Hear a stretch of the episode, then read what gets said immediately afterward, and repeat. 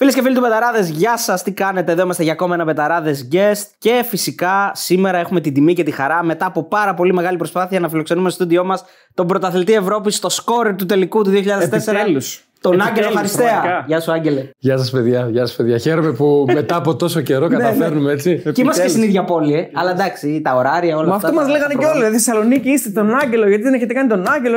Αλλά ο Άγγελος, παιδιά, έχει τόσα τρεχάματα με εκλογές μετά με το άλλο. Συγχαρητήρια, Άγγελε. Ευχαριστώ, ευχαριστώ. Όντως, είμαστε στην ίδια πόλη, αλλά. Είδατε που το καταφέραμε. Ναι, ναι, το καταφέραμε. Καλό αργά παρά ποτέ. Είσαι πιο ήρεμος τώρα που τελειώσαν οι εκλογές και βγήκαμε, όλα καλά?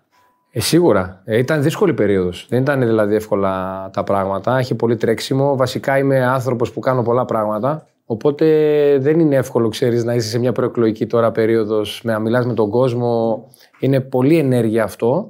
Αλλά παιδιά, να πω την αλήθεια ότι είμαι πάρα πολύ ευχαριστημένος, γιατί πήγαμε και πολύ καλά. Πήγα εγώ προσωπικά πολύ καλά. Και ότι η αγάπη του κόσμου, ξέρεις, σου δίνει συνέχεια δύναμη να συνεχίσεις και να κάνεις πράγματα. Και για να καταλάβετε το ήθος και το, την πάστα του ανθρώπου, δεν, δεν είπε να τον κάνουμε προεκλογικά. Ναι. Να, δηλαδή, σκέψτε τώρα, ποιος άλλος δεν θα το σκεφτόταν αυτό? Αλλά είδες, με την αξία με του, το με το σπαθί του, ναι, ναι, ναι. με το που βγήκε, λέει να βγω και μετά θα με κάνετε. Ναι, ναι. Τώρα δεν μπορούμε να σου καμιά ψήφο, δεν μπορούμε να με τίποτα. Δεν είσαι πολιτικός, συνήθως οι πολιτικοί θα σκεφτόταν.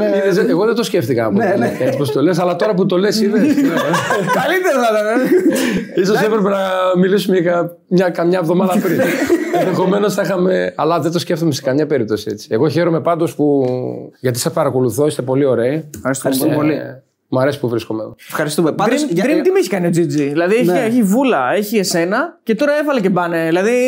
Dream ναι. team κανονική. Ναι, ναι, δεν υπάρχει. Και είμαστε και οι τρεις στην πρώτη πεντάδα. Εντάξει, η βούλα είναι πρώτη, αλλά θέλω να σου πω ότι είμαστε στην πρώτη πεντάδα. Αυτό σημαίνει ότι και οι αθλητές, παιδιά, έχουν ένα ρεύμα, αλλά έχουν και μια, ένα κύρος. Έχουν δηλαδή μια καλή. Είμαστε καλή πάστα και παιδιών και αθλητών. Αλλά νομίζω ότι ο κόσμος το εκλαμβάνει αυτό. Δηλαδή το παίρνει χαμπάρι ότι δεν είμαστε κάτι δήθεν ή κάτι το οποίο δεν θα προσφέρει, δεν θα κάνει κάτι έτσι. Αυτό ναι. είναι πολύ σημαντικό. Νομίζω ότι πάντως δεν είσαι και πάρα πολύ ε, πώς το λένε, ήρεμος, γιατί μιλήσαμε στο τηλέφωνο προχθές και έχεις να σχολιάσεις λίγο το, ε, το καινούργιο ντοκιμαντέρ που βγήκε στο Netflix του, του David Beckham. Ε. Θες να αρχίσουμε με αυτό? Ξεκινάς δυναμικά. Ναι, ναι. Ε, κοίταξε να δεις. Ε, κάποια πράγματα πλέον τώρα έχουμε μεγαλώσει κιόλας λίγο. Πρέπει να τα λέμε. Να τα λέμε, φυσικά. Έτσι, γιατί τα λέμε. Έχουν γίνει, είναι fact, είναι γεγονότα. Ε, δηλαδή τώρα βλέπω, μου στείλανε πάρα πολύ. Το, με κάνανε tag όλα στο Instagram να, το βιντεάκι που τη στιγμή που λέει ο Μπέκαμ για το παιχνίδι με το δύο δύο κτλ.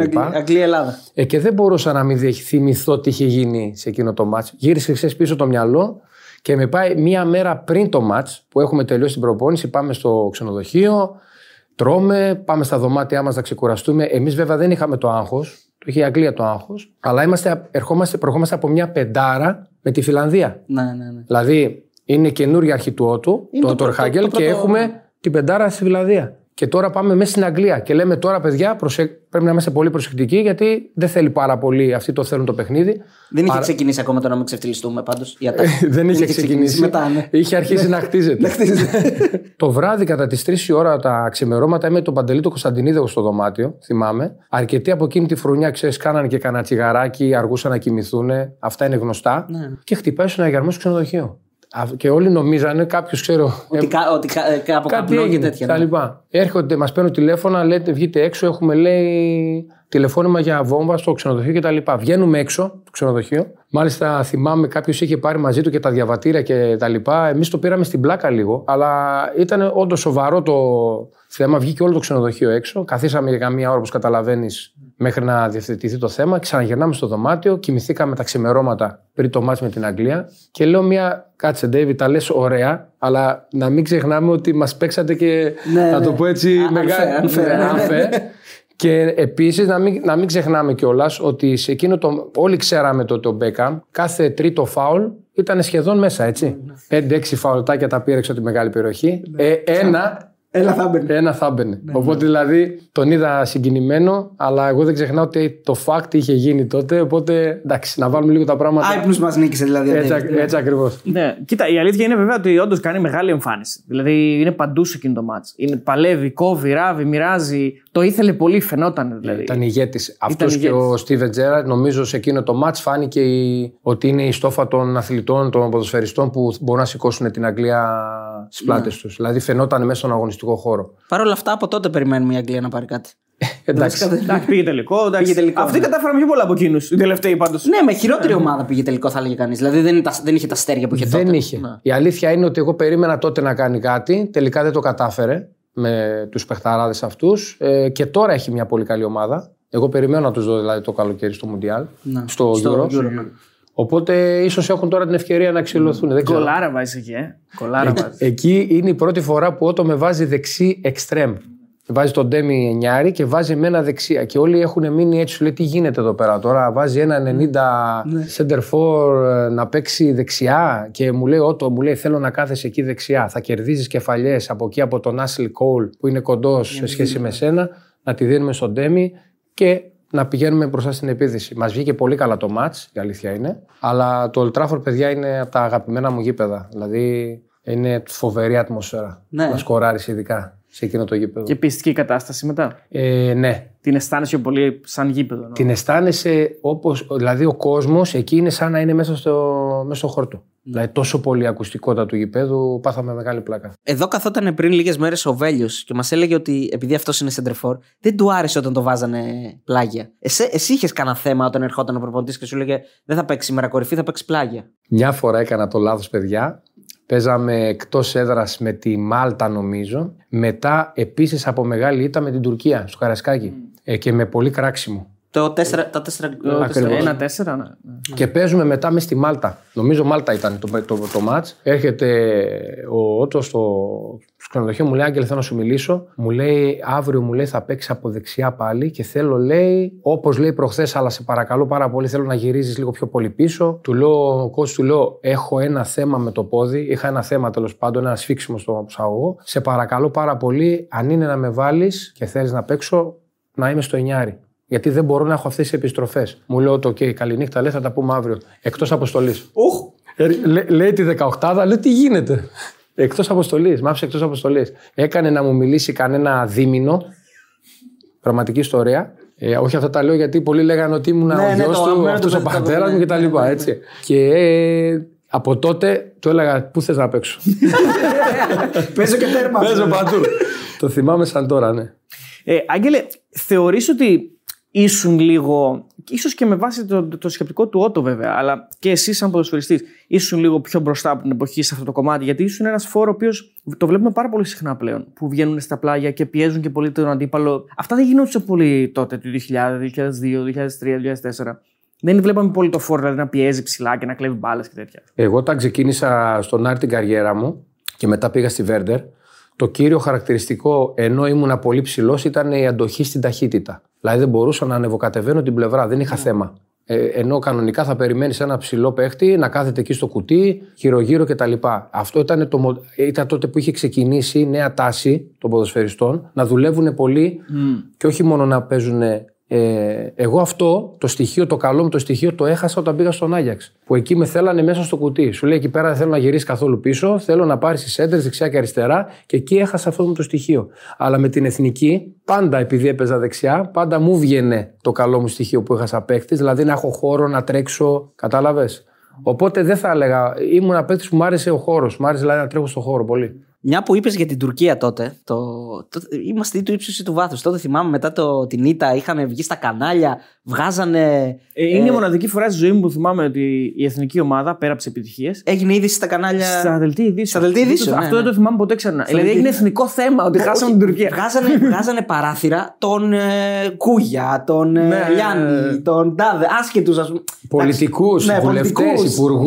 Ναι. Είχε γίνει εθνικό ζήτημα. Ο κάθε πικραμένος θα έλεγα εγώ. Αλλά το πόσο διαχειριστήκαμε, καθίσαμε στα αποδυτήρια. Ε, θυμάμαι πολύ συγκεκριμένα ότι μετά το μάτς είμαστε μέσα στα αποδυτήρια εκεί στο Καρασκάκης και καθ, καθόμαστε όλοι ξέρεις, στεναχωρημένοι. Όλοι λέμε τώρα τι θα. Είμαστε, ήμασταν όλα παιδιά τα οποία ήμασταν πραγματικά μια ομάδα. Θυμάμαι, βγαίνει ο Ζαγόρο εκεί πέρα που μιλούσαμε μέσα στα αποδυτήρια και λέει: Παιδιά, μην λοξοδρομήσει κανένας τώρα από εμάς και αρχίζει και ρίχνει ευθύνες. Ναι. Ξέρεις, φταίει ο Αντώνης, ναι, ναι. φταίει ο Άγγελος, φταίει ο Κάρα, φταίει ο ένας, φταίει ο άλλος, γιατί μου λέει εδώ θα είναι το χειρότερο που μπορούμε να κάνουμε. Και όντως, δόξα τω Θεώ, είχαμε καλή πάστα παιδιών και έχουμε δηλαδή πολύ καλή πάστα, πολύ καλή φουρνιά. Δεν λοξοδρόμησε κανένας. Πήγαμε στο επόμενο μάτσο, όπως σας είπα, το κερδίσαμε μηδέν ένα. Θέλω να πω δηλαδή ότι εκείνη η ομάδα απέδειξε και στις δύσκολες στιγμές ότι. Ναι, ξέρεις, είναι μια, είμαστε είναι μια γροθιά. Μια γροθιά. Ναι. Γιατί τώρα δεν είναι πολύ μετά από μια τεσσάρα να κάθεται ο καθένας και να λέει να φταίει αυτό, φταίει εκείνος, φταίει ο άλλος. Το είδαμε και πρόσφατα όμως τι έγινε. Δηλαδή μετά που ε, άρχισε να φεύγει όλη αυτή η γενιά και στα χρόνια του Ρανιέρη και πιο μετά. Δηλαδή είχαν, υπήρξαν δηλώσεις και από παίκτες και από προπονητές. Δηλαδή η ομάδα δεν ήταν μια γροθιά. Όχι. Αυτό θέλω να πω. Όχι. Άμα στην εθνική ομάδα κιόλας δεν έχεις και πολύ περιθώριο. Δηλαδή βρίσκεσαι μια φορά το μήνα. Δεν μπορείς να δεθείς δηλαδή τόσο πολύ. Αν τώρα μέσα σε αυτό το περιθώριο που έχεις κάποιων ημερών εκεί έχεις και αρνητικούς παίκτες οι οποίοι θα βγουν και θα κράζουν δεξιά και αριστερά, τότε δεν έχεις καμία τύχη. Γιατί δεν έχεις την καθημερινότητα να το λύσεις αυτό το πρόβλημα που έχεις μετα... μεταξύ των παιχτών, των προπονητών. Τώρα, αυτή τη στιγμή που μιλάμε, δεν νομίζω ότι γίνεται τόσο πολύ κουτσομπολιό, αλλά θα χρησιμοποιήσω πάλι μια ατάκα, ατάκα του Ότο που, το, το, που έλεγε πάντα το αποτέλεσμα μετράει στο ποδόσφαιρο. Όλα τα υπόλοιπα λέει είναι για τους έξω, για τους κοτσομπόλιδες. Όσο λιγότερα λέτε, τόσο το καλύτερο. Ξέρεις τι θέλω να πω. Δηλαδή, εσάς σας ένωσε, σας έκανε μια γροθιά, μια τεράστια επιτυχία και όχι μόνο αυτό. Έτσι. Συνεχίστηκαν οι επιτυχίες. Δηλαδή, στο Confederation, μετά στο επόμενο Euro που πήγαμε, ήταν μια φουρνιά ποδοσφαιριστών που μας κάνανε να πιστεύουμε ότι φτιάξαμε το ποδόσφαιρό μας. Αλλά στην τελική, επειδή έχουμε μιλήσει και με τον Κώστα πολλές φορές, το ποδόσφαιρο δεν φτιάχτηκε. Έτσι. Δηλαδή, χάρη σε εσάς οφείλουμε πάρα πολλά πράγματα στο τι ζήσαμε. Αλλά αυτό δεν το πήρε κάποιος να το αξιοποιήσει μέσα Όχι. στο ελληνικό ποδόσφαιρο. Και νομίζαν τα κανάλια ότι επειδή πήραμε το Euro, σημαίνει ότι θα τους νικάμε όλους και πάντα θα είμαστε πρώτοι. Θυμάμαι όμως το εξής, ότι εμείς όταν παίζαμε με την Ισπανία, μέσα στην Ισπανία, με τον γκολ του Στέλιου Γιαννακόπουλου, το μηδέν ένα, είχε απέτηση ο κόσμος να κερδίσουμε μέσα στην Ισπανία. Παιδιά, όταν παίζαμε με την Ουκρανία για να περάσουμε στο Μουντιάλ το δέκα, είχε απέτηση ο κόσμος να πάμε να κερδίσουμε μέσα στην Ουκρανία που εγκαινιάζαν το καινούριο γήπεδο με Σεφτσέκο κτλ. Θέλω να πω ότι εμείς είχαμε, είχαμε ανεβάσει τόσο πολύ τον πύχη ψηλά, που δεν ήταν να παίζουμε τώρα και να ασχολούμαστε με Μάλτες, με Λουξεμβούργο κτλ. Με Βόρειο Ιρλανδία. Τότε αυτά τα παιχνίδια θεωρούσαν για μας περίπατος. Είχα την απέτηση ο κόσμος να πάμε με τη Γαλλία να τη δούμε στο, στα μάτια, να παίξουμε τη Γερμανία να τη δούμε στα μάτια. Αλλά εμείς το είχαμε χτίσει αυτό. Δεν είναι εύκολο όμως να χτίσει, έρχεται μόνο από αποτελέσματα. Ήταν δεδομένο ότι θα πηγαίνουμε στις μεγάλες διοργανώσεις. Ναι. Ήταν δεδομένο εκείνα τα χρόνια. Ναι. Δηλαδή αυτό το έχουμε χάσει. Τώρα, αν πλέον πάει η εθνική ομάδα στο επόμενο, λέμε θαύμα, είναι μια χαρά τέλεια. Αλλά ήταν κάτι δεδομένο για μας εκείνα τα χρόνια. Ο όνειρό μου είναι τώρα που μιλάμε. Τις δύο Δεκεμβρίου θα είμαι στο Αμβούργο στην κλήρωση στον τράου που θα κάνουμε με την UEFA. Όνειρό μου είναι να σηκώσω την καρτέλα και να έχει γκρίσει. Στην Ελλάδα, ναι. Mm. Δηλαδή, καταλαβαίνεις τώρα πόσο, με, πόσο χαρά είναι για εμάς τους παλαιότερους να δούμε αυτά τα παιδιά. Εγώ θέλω να πάω στη Γερμανία, γιατί θα πάω στη Γερμανία το καλοκαίρι και θέλω να πάω στο ξενοδοχείο με τα παιδιά, να τους δώσω κουράγιο. Δηλαδή, αυτό για μένα θα μου δώσει τη μεγαλύτερη μου χαρά. Έχι, θέλω δηλαδή. Έχει σηκώσει η Αλβανία, νομίζω. Ναι, είχα σηκώσει. Ε, εν τω μεταξύ, στο, στο, στο, τότε στην κλήρωση, κάναμε το, την πρόβα ναι. και πάλι Αλβανία είχα σηκώσει. Και λέω τι γίνεται. Το στήσαμε. Λοιπόν, επειδή είμαστε στο θέμα Ότο ναι. και τώρα έχει ψωμί εδώ το θέμα, να, να μιλήσουμε για εκείνη την ιστορική αναπαράσταση με το boxing και, και όλα αυτά πριν το μάτς με τη Γαλλία, είναι αυτό. Ο Ότο πάντα έκανε αναπαραστάσεις. Δηλαδή, πριν ειδικά τα μεγάλα μάτς, ήθελε να μας πάρει λίγο το άγχος, μας έβλεπε λίγο σφιγμένος. Και να πω, δόξα τω Θεώ, είχαμε τον Γιάννη τον Τοπαλίδη, ο οποίος είναι ένας πολύ ξύπνιος άνθρωπος. Ο οποίος ήταν τα πάντα στην ομάδα, ε. Ήτανε, ε, ήτανε τα πάντα, έτσι. Από φυσιοθεραπευτής μέχρι πρόεδρος.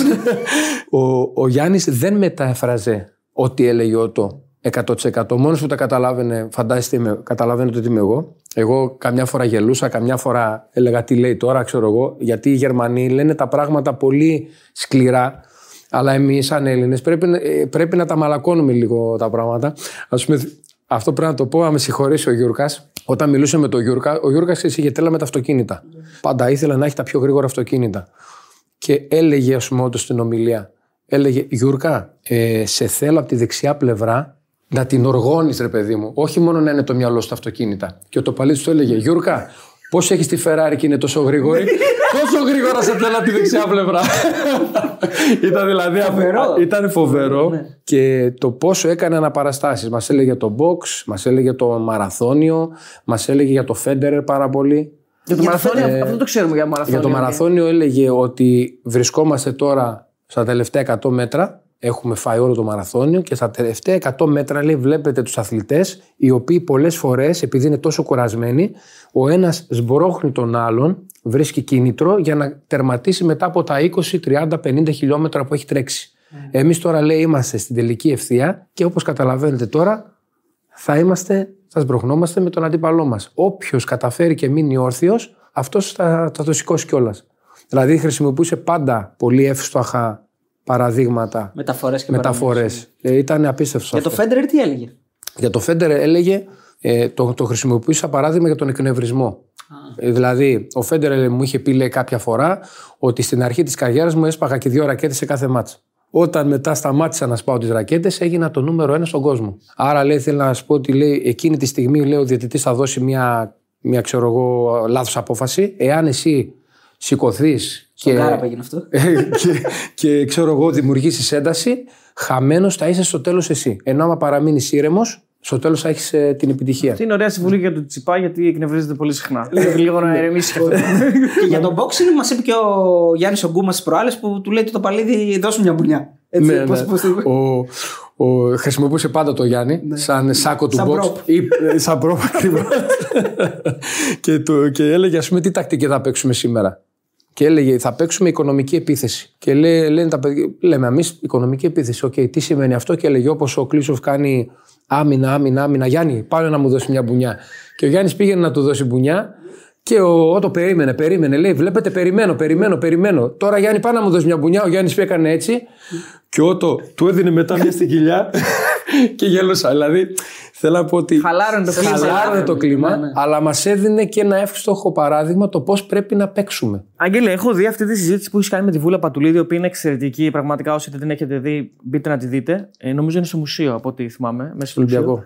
Και μου έχει μείνει πάρα πολύ η συζήτηση περί τύχης. Ε, είναι εκπληκτικός ο τρόπος με τον οποίο προσεγγίζει και η Βούλα κυρίως. Να πω την αλήθεια μου, η Βούλα κυρίως, αλλά και εσύ όμως από κοντά. Δηλαδή, εσύ, σαν να ξεκινάς ότι και θέλει και την τύχη κάπου κάπου, και η Βούλα σου λέει, όπα.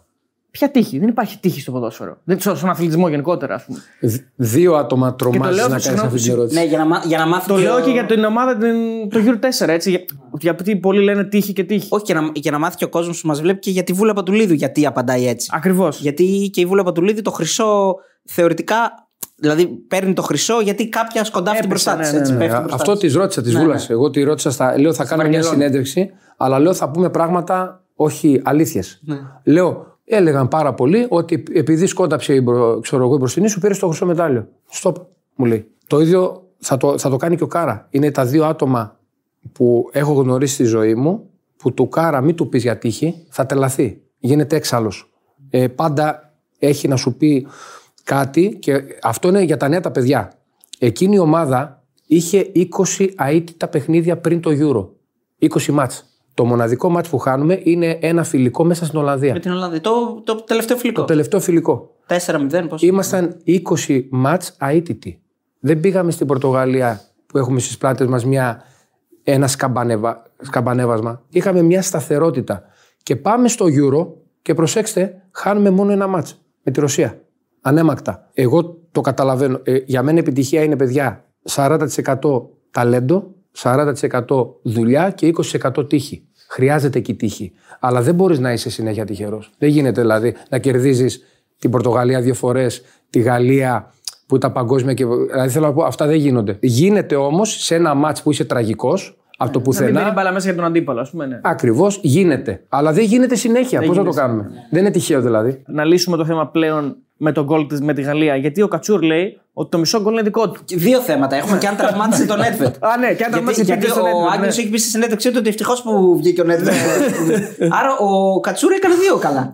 Ναι, κοίταξε. Ο, γε, γενικότερα ο Κατσούρ το έχει μοιράσει εκείνο τον γκολ. Ναι, σε, αυτό λέει, το αλλά αυτός παίρνει το τριάντα τέσσερα τοις εκατό. Παίρνει ένα τοις εκατό παραπάνω. παραπάνω. Με τον Κώστα πάντα γελάμε.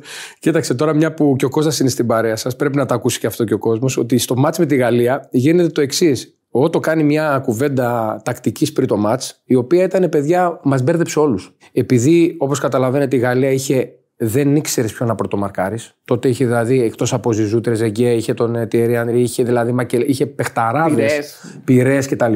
Ο Ότο, όπως καταλαβαίνεις, θέλει, θέλει να οχυρωθεί. Και σου λέει πρέπει να κάνω καλή άμυνα. Και μπροστά βάζει εμένα μαζί με τον Ντέμι. Και σου... είναι το μόνο μάτι του Ντέμι, βασικός, αν θυμάμαι καλά. Ναι, γιατί στο... είχε κάποια προβλήματα. Είχε, Ντέμι, είχε προβλήματα, κάτι... είχε αρκετά προβλήματα. Ήταν άτυχος δηλαδή σε εκείνο το Euro, να πω την αλήθεια. Και έχω μπροστά, σου λέει, θα, θα κάνουμε κάτι. Και έχει κάνει μια τακτική που είμαστε στο λεωφορείο και έρχεται ο Κατζουράνης πίσω και λέει: παιδιά, εγώ δεν έχω καταλάβει ποιο μαρκάρει. Γίνεται, δηλαδή γίνεται ένα, μια, μια τέτοια κουβέντα και του, λέ, και του λέω, εμείς πάντα με τον Ότο είχαμε πάρα πολύ ανοιχτή σχέση. Δηλαδή έλεγε ο Ότο: παιδιά, τι να πω τώρα στο Ζαγοράκι, τι να σου πω, τι να πω στον Πασινά, τι να σας πω. Εσείς, λέει, παίζετε κάθε εβδομάδα Champions League, είσαστε, λέει, σε μεγάλες ομάδες. Είναι δυνατόν να μην ξέρετε εσείς τι να παίξετε και πώς θα το κάνετε? Εγώ είμαι εδώ για να σας δώσω το κουράγιο, την αυτοπεποίθηση, να, να βάλω τους κατάλληλους στις κατάλληλες θέσεις. Και γίνεται η φάση του γκολ, φάση που την έχουμε δουλέψει με το Ζαγόρ, όποιος να μου πει εμένα το αντίθετο, εκατοντάδες φορές. Δηλαδή, πάντα μετά την προπόνηση έπαιρνε ο Ζαγόρ την μπάλα, έλεγε: Άγγελε, Ζήση, ο Ντέμις, ήμασταν επιθετικοί. Τα βγάζω εγώ σε σέντερες και τα βάζουμε. Δηλαδή, το είχαμε δουλέψει πάρα πολύ αυτό το πράγμα. Ο Κατσούρ, ναι, πρέπει να το ομολογήσω.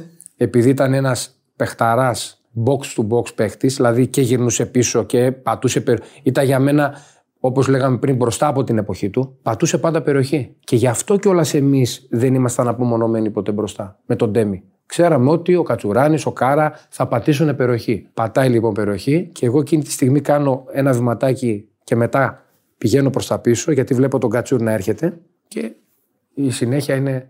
ένα από τα πιο όμορφα γκολ που έχουν μπει στο Euro, σε Euro, έτσι. Yeah. Δηλαδή, πρόσφατα η UEFA πάλι το είχε βάλει για τις κεφαλιές που έχουν μπει στο Euro. Γιατί είναι, και, γιατί είναι και η προσπάθεια του Ζαγόρ που περνάει την μπάλα πάνω από yeah. το. Αλλά ο Ζαγόρ εκεί έχει κάνει έχει κάτι που νομίζω δεν το έχει ξανακάνει στην καριέρα του και το έχει κάνει σε ένα παίκτη ο οποίος ήταν από τα καλύτερα αριστερά μπάκα της εποχής του. Οπότε όλη η φάση εκείνη, παιδιά, από τον Μπασινά που κάνει τη λόμπα ναι. προς τον Ζαγόρ, που, την, που κάνει την τρίπλα από πάνω, που γίνεται η κίνηση του Κατσουράνη, για μένα είναι ένα έργο τέχνης στον γκολ εκείνο το συγκεκριμένο. Είναι. Κοίταξε, για να, για να γίνει και ένα έργο τέχνης, πάντα θέλει, υπάρχει και το λάθος του αντίπαλου, προφανώς πάντα έτσι. Δηλαδή, ο Λιζεραζού κάποιος θα πει κάνει λάθος. Για μένα δεν κάνει λάθος ο Λιζεραζού. Okay, μπορεί να είναι λάθη κάποια άλλα. Ας πούμε, θυμάμαι χαρακτηριστικά, ας πούμε, ότι και τα δύο στόπερ της Γαλλίας δεν είναι σε καλές θέσεις. Δηλαδή, ο Σιλβέστερ δεν πέφτει πάνω στο Ζαγοράκι, ο, ο Γκαλάς είναι ο άλλος, δεν θυμάμαι. Ας πούμε. Γενικά, εν, εντοπίστηκαν τα λάθη και απλά προσαρμόστηκε η εθνική ομάδα πάνω σε αυτά τα λάθη. Περνώντας τα χρόνια, ξέρετε τι έχω καταλάβει για εκείνο το μάτς. Εμείς πετύχαμε μια Γαλλία χορτασμένη. Χωρίς κίνητρο. Ε. Η Γαλλία είχε τους καλύτερους παίκτες στον κόσμο, οι οποίοι έχουν κατακτήσει τα πάντα. Ναι, είχαν πάρει Euro, Mundial, Mundial, τα πάντα. Και εμείς τους πετυχαίνουμε στο τελευταίο τους, να το πω έτσι, έργο σαν ομάδα. Εκείνο ήταν για μένα ε, το παιχνίδι το δικό τους που λέει: οκ, okay, πάμε μια τελευταία παράσταση να πάρουμε και αυτό το Euro κτλ. Αλλά εμείς εκείνο το μάτς, παιδιά, ήμασταν τόσο καλοί που δεν τους δώσαμε περιθώριο, ήμασταν παντού. Τους βλέπαμε ότι λέγανε κάποια στιγμή, οι Γάλλοι είναι και λίγο σοβινιστές, ξέρεις, είναι λίγο υπερόπτες. Σου λέει κάποια στιγμή θα το βάλουμε στους Έλληνες τον γκολ. Αλλά έλαντε όμως που δεν μπορούσαν, δεν γινόταν, είχαμε πολύ καλή αμυντική λειτουργία, ε, μέχρι που πετύχαμε εμείς τον γκολ και μετά ήταν για αυτούς, είχαν πέσει τελείως. Είχαν κάνει κάτι προσπάθειες, παιδιά, άμα το δείτε, στο, προσπάθειες που δεν ήταν ε, σαν Γαλλία, στο ναι. πούμε. Είχαν την αποτυχία του, του δύο στο Μουντιάλ ναι. και μετά πήγαν στον τελικό το οκτώ. Εκείνα ήταν σφαλιά. Το, το, το έξι πήγαν στο Μουντιάλ. Το, στο, το έξι, συγγνώμη, στο Μουντιάλ. Γερμανία ναι. και την αποβολή τους Ζιντάν. Ναι. Είναι το μάτς με τον Γιούρκα και τον. Τον Ανρί, έτσι. Είναι το μάτσο με τον Γιώργο και τον Ανρί που, του λέει, που τον έχει πρίξει ο Δέλλας όλη την ώρα. Μην το χάνεις, μην τον χάνεις. Όχι, μην το γύρνα πείτε, το νου σου που του λέει. Που γυρνάει και του λέει. Ήμουν από τη δεξιά πλευρά εγώ με τον Γιούρκα. Πάντα παίζαμε έτσι. Με τον Γιούρκα τα είχαμε βρει εκατό τοις εκατό. Εντάξει, ένας εκπληκτικός παίχτης, ο οποίος θα έλεγα είναι από τους πιο. Από τα πιο καλά. Αν όχι για μένα, το καλύτερο δεξί μπακ. Που έχει περάσει ποτέ. Γιατί, Γιατί ο Γιούρκας δεν ήταν μόνο καλός με την μπάλα, ήταν πάρα πολύ υψηλές αθλητικές επιδόσεις. Δηλαδή ήταν για επίπεδο Ρεάλ Μαδρίτη, δηλαδή ήταν τόσο ψηλά ο Γιούρκας εκείνη την εποχή. Έπαιξε στην Ατλέτικο. Έπαιξε στην Ατλέτικο και πραγματικά ο μόνος που μπορούσε να σταματήσει τον Ανρί εκείνη την εποχή πιστεύω ήταν ο Γιούρκας. Αλλά δεν μπορώ να μην θυμηθώ τις φωνές πάντα του Τράι και του Ζαγόρ. Γιατί αυτοί παίζανε λίγο από την πλευρά τη δική μας και το κράξιμο πάντα που έπεσε. Η Άγγελε, γυρνά πίσω! Γιούρκα, κλείσε μέσα! Ξέρεις, όλο αυτό το πράγμα έχει μείνει. Αλλά είχε γίνει όμως, ξέρεις. Το περιμέναμε σε κάθε μάτς. Στην αρχή ο Γιούρκα τσατιζόταν, έλα, άσε με μωρέ κτλ. Μετά όμως ήξερα ότι θα, θα γίνει, δεν υπήρχε περίπτωση.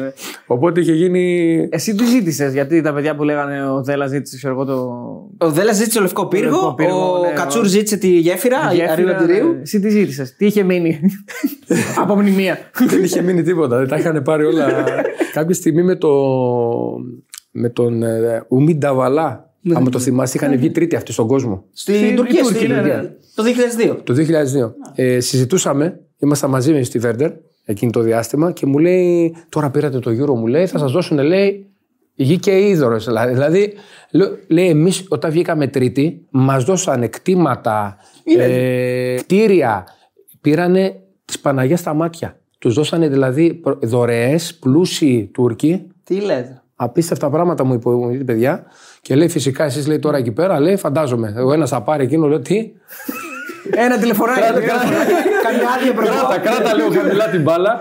Αλλά να σου πω κάτι για την αλήθεια, παιδιά. Δεν το λέω τώρα για να το πω. Ε, έχουμε ζήσει τόσο πολύ ωραίες στιγμές, δηλαδή αγάπη, ακόμα και σήμερα, που δεν. Τι να σου πω τώρα. Είναι η ιστορία που, που έχεις πει και σε μια συνέντευξή σου με τις γυναίκες που θέλαν να γεννήσουν. Και... Έχω ακούσει, παιδιά, mm. πολλές ιστορίες. Δηλαδή τώρα να μου λένε ιστορίες, ειδικά και γυναίκες οι οποίες δώσανε τα παιδιά τους το όνομά μου, που γεννούσαν σε ταξί γιατί δεν μπορούσαν να φτάσουν στο νοσοκομείο. Ε, σπάγαν τα νερά την ώρα του γκολ. Ε, άλλοι παντρευόντουσαν την ώρα του γκολ και, και ο γαμπρός αντί να βλέπει την ύφη, κοιτούσε τη γαντόθονη. Δηλαδή, έχω ακούσει τρελές ιστορίες. Δηλαδή, ε, παιδιά που γεννηθήκαν εκείνη την ημέρα, έρχονται και με βρίσκουν. Εγώ γεννήθηκα, Άγγελε, εκείνη την ημέρα, να ξέρεις, και οι γονείς μου είπαν την ιστορία. Δηλαδή, έχω, παιδιά, πραγματικά ακούσει προσωπικές ιστορίες και άμα το παρατηρήσετε, όλοι θυμούνται εκείνη την όλοι. ημέρα ναι, τι βέβαια. κάνανε. Όχι εκείνη, εγώ θυμάμαι όλα τα μάτς. Ναι, ναι, ναι. Εγώ έχω δει όλα τα μάτς σε ξεχωριστό μέρος για γούρι. Ποτέ το ίδιο.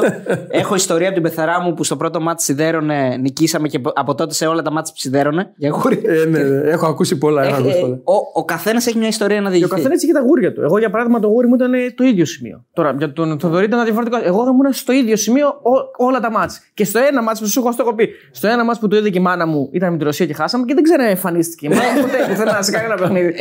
Εμένα με τη Ρωσία είχε γίνει στο σπίτι, δηλαδή όλα τα άλλα τα έχω δει. Στο καράβι βλέπω με τη Γαλλία πηγαίνοντας για Κρήτη, το ένα στο άλλο το χωριό. Το μοναδικό, μέρος, το μοναδικό που είδα στο σπίτι μου ήταν με τη Ρωσία που χάσαμε. Και από τότε δεν ε, ναι, εντάξει, ε, βόλευε. Εγώ είχα τα παπούτσια και τα φανελάκια κάτω τη φανέλα.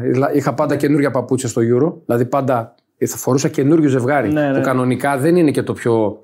Ναι, γιατί ε, πρακτικό δεν, δεν, δεν έχουν ανοίξει. Και πάντα ανοίξει. Ετοίμαζα ένα μπλουζάκι από μέσα. Ε, με τη Γαλλία είχα βάλει το Μικού γιατί του είχα πει στη Βέρντερ, άλλος μεγάλος παιχταράς, αλλά στη σκιά του, Ζε, του Ζιντάν, του είχα πει θα παίξουμε τη Γαλλία και θα σας κερδίσουμε και θα βάλω και γκολ.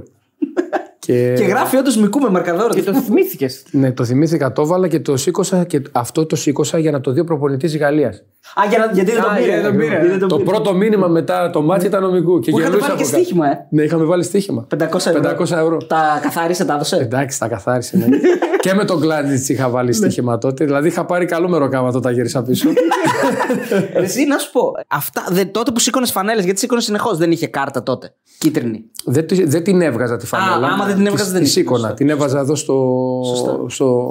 Τέλος πάνω πίσω το κεφάλι. Μέχρι εδώ νομίζω κάπως έτσι το έκανα. Μετά απαγορεύσαν και τα μηνύματα. Έτσι δεν είναι. Τώρα απαγορεύεται να δείχνεις οτιδήποτε. Ε, εγώ, εγώ τότε, παιδιά, φορούσα κομποσχήνη, φορούσα σταυρουδάκι. Τώρα έχουν απαγορευτεί τα πάντα. Εντάξει, έχει γίνει τώρα τελείως. Πρέπει να είσαι αποστηρωμένος τελείως. Αν και μερικοί τα κρύβουν, ας το πούμε, δεξιά και αριστερά. Και η ωραία ιστορία είναι με το που σας λέγανε πώς τρέχατε οι Γάλλοι μετά και του λένε τηγανιτές πατάτες. Αυτό είναι εδώ. Τρώγατόντους, ε. Αυτό είχαμε. Κοίταξε να δεις τώρα, μεγάλα παιδιά. Έρχεται ο. Διατροφολόγος, που δεν είχαμε διατροφολόγο στην ουσία, είχαμε το γιατρό. Όταν, όταν φτάσαμε ε, στην Πορτογαλία, φτάσαμε μαζί με τους Ιταλούς. Βλέπουμε ένα επιτελείο να βγαίνουν και να βγαίνουν άτομα και εμείς κοιτάζουμε το δικό μας και λέμε πού. Εσείς ήταν οι παίκτες, ο Τοπαλίδης και ο Ρεχάγκελ. Ε, ναι, και είχαμε δύο-τρεις μασέρ και ένα φυσιοθεραπευτή και το γιατρό. Είμαστε δηλαδή, άντε να πεις μια δεκαριά άτομα. Οι Ιταλοί είχαν φέρει καμιά τριανταριά. Είχαν φέρει μάγειρα. Τις μακαρονάδες με όλα αυτά εδώ πέρα. Και μάλιστα είχαμε, όταν αποκλειστήκαν, εμείς πήγαμε στο ξενοδοχείο τους και μείναμε. Και παίρνει τότε το, το, το ματεράτσι ο Κάρα και του λέει: Τρώμε τις μακαρονάδες σας. Και δεν είχαμε κάνει προπονητή τερματοφυλάκων. Από ότι μας έλεγε. Ο Φάνης έκανε, έκανε, έκανε το κομμάτι. Και ο, ο γιατρός σου λέει τώρα, τα παιδιά πάνε τρένο. Με τηγανητή πατάτα. Μην φαντάζεσαι ότι εμείς πηγαίναμε τώρα και μπουκώναμε τηγανητή ναι, πατάτα. Ναι, εντάξει, λίγο, ρε παιδί. Η τηγανητή πατάτα ήταν να τσιμπολογήσει ναι. κάποιος. Είχαμε και κοκακολά, δηλαδή μας τα δίναν αυτά τις ελευθερίες, mm. αλλά ξέρουν ότι εμείς δεν θα το εκμεταλλευτούμε και θα πίνουμε, ας το πούμε, και θα τρώμε και θα κάνουμε ό,τι να είναι. Κατάλαβε. Μόνο μια τούρτα τρώγαμε μετά, κάθε μετά από κάθε παιχνίδι. Το είχαμε σαν γούρι και μετά το κάθε παιχνίδι που κερδίζαμε. Ε, φάγαμε οπότε πόσες τούρτες, μία, δύο, τρεις, δηλαδή φάγαμε αρκετές τούρτες στο γύρο. Ό,τι θυμάμαι. Ποιο είναι το σκηνικό σε δωμάτιο που έχει μείνει στο σκέψη σου από εκείνες τις μέρες στην Πορτογαλία? Αυτό θα ρωτήσω εγώ, έτσι το πιο χαρακτηριστικό. Ναι, σε δωμάτιο όμως. Δηλαδή κάτι, μια συζήτηση με ένα ξενύχτη, ένα... τι έγινε πάλι, πώς το κάναμε αστείο, αυτό, ένα... δηλαδή και ένα αστείο. Κοίταξε, παιδιά, γινόντουσαν πολλά. Τώρα, εγώ ήμουνα και πιτσιρικάς. Δεν το ξεχνάτε. Ναι, εγώ ήμουν είκοσι τέσσερα. είκοσι τέσσερα. Εγώ ήμουν ακόμα του τύπου τελειώνει το βραδινό, πάω στο δωμάτιο να ξεκουραστώ, στρατιώτης. Είχα βάλει στόχο το Euro, δηλαδή είχα βάλει ότι αυτό το Euro θα είναι το δικό μου. Δηλαδή ήθελα, είχα μεγάλο στόχο. Αυτό που μου έχει μείνει και δεν το ξεχνάω είναι όταν φτάσαμε στην ε, Πορτογαλία, πάμε στο ξενοδοχείο. Έχουμε πάντα τους γκρινιάριδες, ξέρεις. Ο ένας δεν μ' αρέσει αυτό, δεν μ' αρέσει εκείνο κτλ. Είχε κάνει μια συνέντευξη τότε ο, ο Νταμπίζας, θυμάμαι, με τον Γιάννη τον Κούμα και με τον Στέλιο Γιανακόπουλο με τις φουστανέλες. Δεν ξέρω αν το έχετε δει. Φοράνε τσολιάδες. Σε εφημερίδα, σε περιοδικό, νομίζω. Σε περιοδικό της εποχής. Ε, όπως καταλαβαίνεις, μεγάλο κάζο. Το είχαμε πάρει μαζί μας και στο, στο αεροπλάνο για να το ξεφυλίσουμε κτλ. Είχε πέσει πολύ γέλιο εκεί. Ε, και όταν φτάνουμε εκεί στο ξενοδοχείο, τι κάνουμε? Πήγαμε και πήραμε από όλα τα περιοδικά, γιατί είχαμε πάρει αρκετά, και τα κολούσαμε έξω από τις πόρτες των δωματίων και γελούσαμε. Δηλαδή, εντάξει, είχε πέσει τρελό, τρελό γέλιο. Πηγαίναν στα δωμάτια και είχαν πάντα μπροστά τους τριτσολιάδες. Πολύ γέλιο, πολύ το γκολ με την Ισπανία που έχει μείνει στην ιστορία για την ατάκα του Βασίλη. Που λες ότι κάθε φορά που το βλέπεις γελάς, ότι για την πάσα που σου κάνει που σβήνει στην πλάτη. Πώς το θυμάσαι? Και, και αν όντως αυτή, αυτή η πάσα είναι τόσο εύκολη για τον Βασίλη. Ε, κοίταξε, θα σου πω σαν κάτι. Χωρίς να υπερβάλλω καθόλου, ο Βασίλης είναι μάγος με την μπάλα στα πόδια. Το λέμε και εμείς μάγο και χαριτολογούμε, αλλά όντως ο Βασίλης, το χάρισμά του ήταν σαν του David Beckham. Δηλαδή, έχει το χάρισμα, προτού επιθετικός ξεκινήσει να τρέχει, να ξέρει που να τη δώσει. Δηλαδή, ο Ντέμις, να το πω έτσι, εάν ρωτήσετε τον Ντέμι, θα σας πει ότι σε κάθε φάση, να το πω έτσι, που είχε την μπάλα στα πόδια του Βασίλης, ο Ντέμις ήταν μισό γκολ. Ήξερε ο Ντέμις δηλαδή που θα τρέξει, ήταν και εκτελεστής ο Ντέμις, πάρε βάλε. Ε, με την Ισπανία. Ήταν πάρα πολύ δύσκολη η πάσα yeah. που κάνει. Γιατί ήταν πολύ δύσκολη, γιατί είχαμε παιδιά τον Μπουγιόλ, ο οποίος πραγματικά δεν έχω ε, ξανασυναντήσει τέτοιο παίχτη να είναι τόσο κοντά σου και να, να αντιλαμβάνεται. Να μην σε αφήνει ούτε δευτερόλεπτο από δίπλα του. Δηλαδή, μιλάμε, μιλάμε ο τύπος να τον αισθανόμαστε συνέχεια. Και του πέρασε την μπάλα, με χάνει δηλαδή για, λίγο, για λίγη ώρα κτλ. Την κοντρολάρω. Πραγματικά ένα από τα δυσκολότερα γκολ ε, που έχω βάλει. Γιατί, γιατί είναι. Σε πολύ μεγάλη διάρκεια η πάσα, να κοντρολάρεις. Ο αντίπαλος, παιδιά, η Ισπανία πήγαινε για Euro εκείνο το... ναι, ναι, ναι. την ναι. χρονιά και, και τους κόψαμε εμείς και οι Πορτογάλοι. Έμεινε έξω από τον όμιλο. Έμεινε έξω από τον όμιλο. Γενικά ο Βασίλης ήθελε να παίζει λίγο παραπάνω, γκρίνιαζε. Ο Βασίλης, παιδιά, ποτέ δεν ήταν ικανοποιημένος γενικότερα με το ότι ας πούμε, ήθελε να παίζει πιο πολύ, και δεν ήθελε ναι. να παίζει έτσι αλλαγή. Ε, βέβαια, ήταν καθοριστικός. Δηλαδή, ήταν καθοριστικός στο δικό μου τον γκολ, ήταν καθοριστικός στον ημιτελικό με το ντράι που του κάνει το, το κόνε. Δηλαδή, ήταν καθοριστικός παίκτης. Αλλά πάντα. Είχε παράπονο από τον Νότο. Θυμάμαι ένα παιχνίδι μέσα στην Ουκρανία που παίζουμε σε ένα βούρκο, φοράμε άσπες εμφανίσεις, μπαίνουμε στο ημίχρονο, χάνουμε ένα μηδέν. Λέει το Γιάννη, ο Βασίλης θα βγει έξω, θα μπει, δεν θυμάμαι ποιος. Και λέει μία ο Βασίλης, Γιάννη, μόνο εγώ είμαι, μόνο εγώ είμαι, του λέει, κακό σήμερα. Όλη η ομάδα λέει, είμαστε τραγικοί. Του το λέει του, του, του Ρεχάγκελ και το παλές του λέει, ναι, αλλά κοίτα λέει τις φανέλες ολονών. Είναι λέει μαύρες, η δική σου είναι ακόμα άσπρη. Δεν έπεσε ποτέ.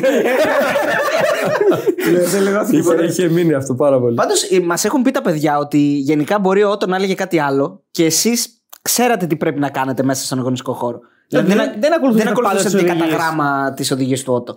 Είναι αυτό που είπες και εσύ, ότι σας το είπε και ο ίδιος. Ότι τι να σας πω εγώ, ξέρετε λίγο πολύ τι πρέπει να κάνετε. Ναι, νομίζω ότι οι καλοί προπονητές πλέον.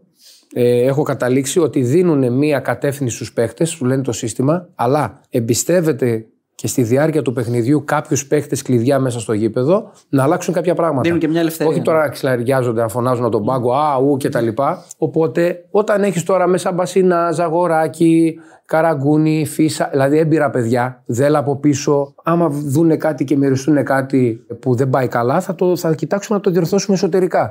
Δεν χρειάζεται να πάμε να πάρουμε χαρτάκι, όπως βλέπω τώρα πολλές φορές μπαίνουν μέσα κάποιοι παίχτες και με το χαρτάκι ναι. στο χέρι λες και.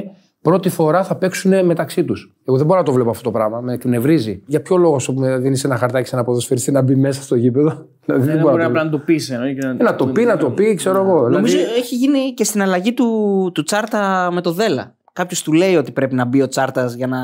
Έτσι έχω την εντύπωση ότι μας έχει πει κάποιος. Δεν το θυμάμαι αυτό. Να. Ο Ανιψιός σου πώς είναι πλέον μετά από εκείνη τη φάση που τον έχεις εδώ πέρα, δηλαδή στον τελικό, το έχει. Το, το, το, το λέει κανείς, δεν καταλαβαίνω ότι είναι αυτός. Ξέρε, ξέρε, βέβαια, εννοείται. Το Δημήτρη έχουμε πολύ καλή σχέση κιόλας. Είναι πλέον ε, είκοσι δύο χρονών ο Δημήτρης, οπότε μια χαρά καταλαβαίνει. Ήταν και εκείνο μέρος του project με, τις, ε, με το γούρι, γιατί τη φανέλα, έχω πάρει την αδερφή μου τηλέφωνο, της λέω θέλω να φορέσω τη φανέλα με τον Δημητράκη. Άγγελε τώρα μου το λέει πού να σε στείλω, πότε θα έρθει κτλ. κτλ. Ε, βρίσκουμε τον τρόπο, πηγαίνει ε, με αυτοκίνητο ο πατέρας μου. Προσέξτε να δείτε. Ο μπαμπάς μου δεν, δεν κουνήθηκε από το χωριό εκείνη την περίοδο. Πηγαίνει παραμονή το μάτς στην Αθήνα με το αυτοκίνητο. Παραδίδει τη φανέλα σε ένα γνωστό μας. Γυρίζει πίσω, δηλαδή ο μπαμπάς μου κάνει δηλαδή, μια μέρα ταξίδι πηγενέλα. Την παίρνει τη φανέλα ο δικός μου. Τη φέρνει στην Λισαβόνα. Την παίρνει ο κουμπάρος μου που ήταν μαζί, μου στην, μαζί μας στην αποστολή. Ο οποίος έρχεται τελευταία στιγμή όταν... Βγαίνουμε για να δούμε τον αγωνιστικό χώρο πριν το παιχνίδι. Μια και, μου, ώρες, δηλαδή. Και μου τη φέρνει από καταεδρωμένος από την Κερκίδα. Απίστευτη. Και μου τη δίνει έτσι. Και μετά μπαίνω μέσα και τη φόρεσα. Και με τα παπούτσια. Ήρθε τελευταία μια... στιγμή. Μια τέτοια ιστορία με τα παπούτσια. Τα και, και τα παπούτσια τελευταία στιγμή ήρθαν εκείνη την ημέρα. Ήταν τα χρυσά τότε που φορούσαμε κτλ. Οπότε τελευταία στιγμή έγινε εκείνη. Όλα, όλα δέσαν όμως. Όλα, όλα, όλα γίναν τέλεια. Δηλαδή... Όλα δέσαν, όλα δέσαν, παιδιά. Μπήκε και ο Jimmy Jump και χάλασε και το ρυθμό της. Έτσι μας έχει πει ο Τραϊάνος. Είναι καλά, σε εκείνο το μάτς έχουν γίνει δύο στιγμιότυπα. Είναι ένα αυτό και το άλλο είναι ότι ο προπονητής Πορτογαλίας κάνει το εξής έγκλημα για μένα. Βγάζει επιθετικό ενώ χάνει για να βάλει επιθετικό.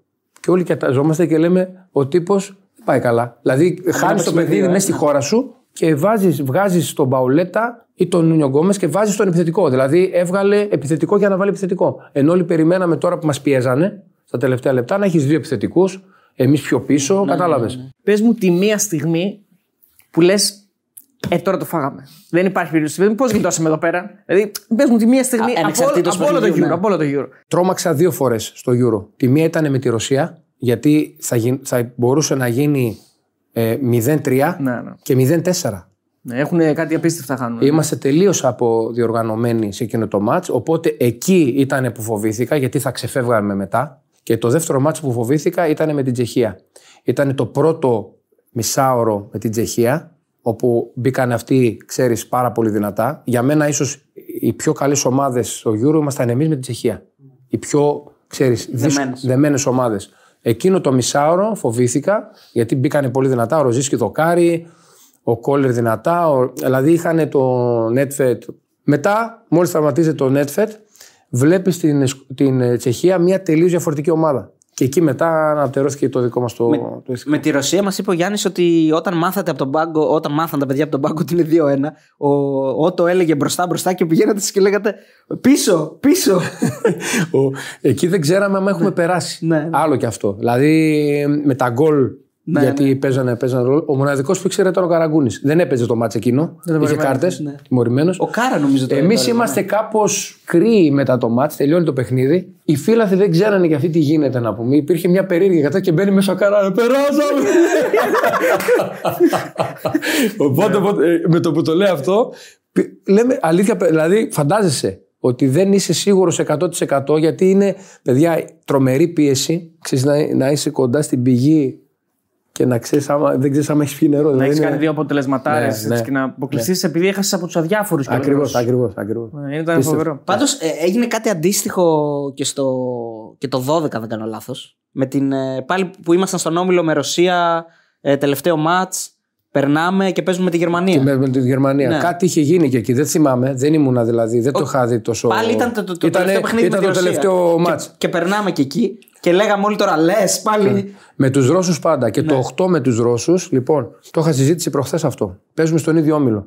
Βάζουμε κανονικό γκολ, παιδιά, και το ακυρώνουν. Και δώσανε στον Γκέκα offside, ενώ δεν ήτανε. Και κάναμε το ένα μηδέν τη Ρωσία. Και η Ρωσία εκείνη βέβαια, που ήταν στον ομιλό μας με την Ισπανία, πήγανε ημιτελικό. Πήγε καλά τότε, ναι. Θέλω να πω δηλαδή πόσο καμιά φορά η λεπτομέρεια, εμείς γελάμε τώρα, αλλά το οκτώ κατηγορηθήκαμε ότι η ομάδα μας δεν πήγε καλά. Εμείς κάναμε το κακό ξεκίνημα με τη Σουηδία, που βάζει εκείνη την κολάρα ο Ιμπραήμοβιτς, έτσι, από τα ωραιότερα γκολ της καριέρας του. Και μετά δεύτερο μάτς, στο, στο πρώτο ημίχρονο, μας βγάζουν offside ενώ δεν είμαστε και βάζουμε τώρα μηδέν. Πόσο αλλάζουν τα πράγματα. Και μετά παίζει με τους αδιάφορους Ισπανούς στο τελευταίο μάτς που προηγούμαστε ένα μηδέν. Στο τέσσερα εγώ έπαιζα στη Βέρντερ και έχουμε πάρει το double. Εγώ ενσωματώνομαι στην εθνική αργότερα από τους υπόλοιπους στην Ελβετία στην προετοιμασία, γιατί είχαμε τον τελικό κυπέλου με τη Βέρντερ, το παίρνουμε, yeah, και μετά γυρίζουμε πίσω στη Βρέμη, όπου πάμε κάτω στο ναό της πλατείας και μας περιμένει εκεί ο κόσμος για να πανηγυρίσουμε. Ξενύχτη, όπως καταλαβαίνεις, χαμός, πάρτι και τα λοιπά μετά το μάτς. Εγώ γυρίζω στο σπίτι και ετοιμάζω τη βαλίτσα μου για να φύγω την επόμενη μέρα με το τσάρτερ της Εθνικής Γερμανίας. Θα με πηγαίναν αυτοί, θα με αφήνανε. Ταξίδεψα με τους Γερμανούς δηλαδή, με τσάρτερ της Εθνικής Ομάδας. Με αφήσανε στο...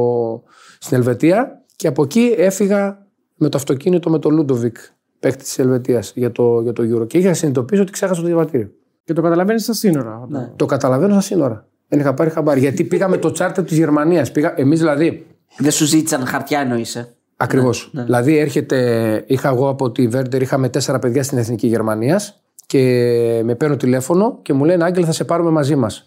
Η Εθνική Γερμανίας, παιδιά, για να φανταστείτε ότι τους πρωταθλητές Γερμανίας τους έδινε private jet για όλη τη χρονιά, σαν congratulation, να το πούμε, ναι, για, τη, για το πρωτάθλημα το δικό τους. Για τις μετακινήσεις προς την εθνική ομάδα και πίσω. Ah, okay. Κατάλαβες τι έγινε. Ναι, ναι, ναι. Και μου λένε τα παιδιά από την ομάδα, ήταν τέσσερα παιδιά από ό,τι θυμάμαι, και μου λένε: Άγγελε, θα σε πάρουμε μαζί μας. Ε, ήμασταν έξι άτομα μέσα στο τσάρτερ. Και κατεβαίνουμε στην Ελβετία, με κατεβάζουν εκεί και φεύγουν αυτοί για να πάνε στη δική τους προετοιμασία. Και πας εκεί και πώς το έδειχνες, φωτο, έδειχνες φωτογραφίες. Είχα μαζί μου τον Λούντο. Ο Λούντοβικ Μαγνιάνι ήταν ο αριστεροπόδαρο μπακάκι της Εθνικής Ελβετίας. Αργότερα και αρχηγός. Και του λέω: Λούντο, ξέχασα το διαβατήριο, φιλαράκι. Μου λέει: Άγγελε, τη βάψαμε. Εδώ πέρα λέει: Ξέρεις, είμαστε εδώ. Ναι, ναι, δεν χαρίζουν. Πετών αρμέ.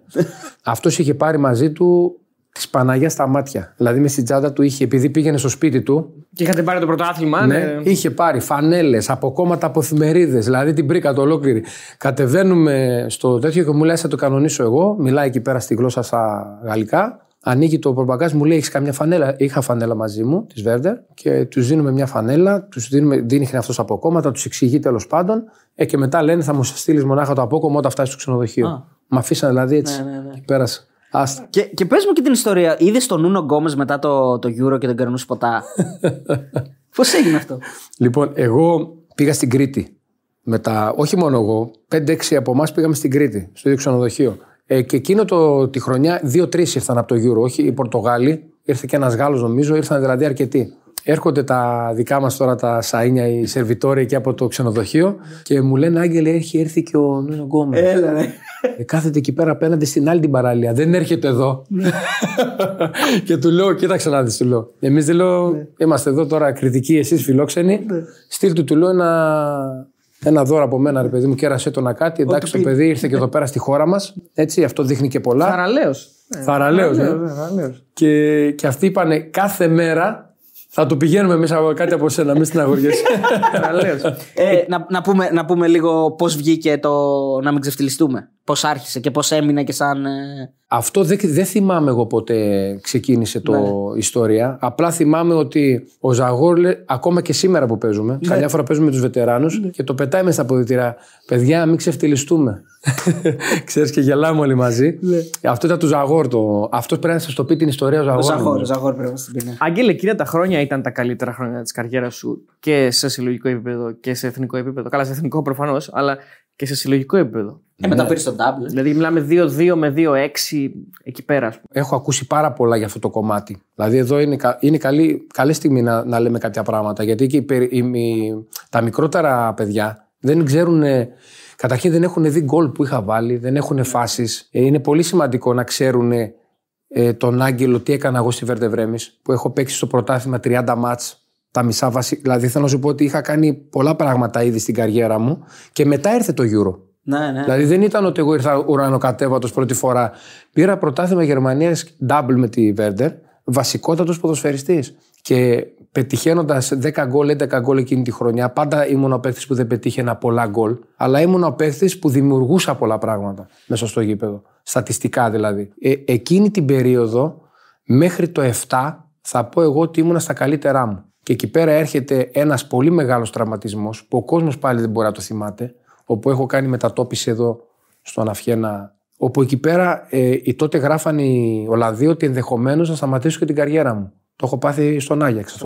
Πώς έγινε αυτό? Αυτό έχω πάθει, έχω παίξει παιχνίδι με τον Άγιαξ, έχω, έχω φάει κεφαλιά και γράφανε ο Χαρισιάς τελείωσε η καριέρα του κτλ.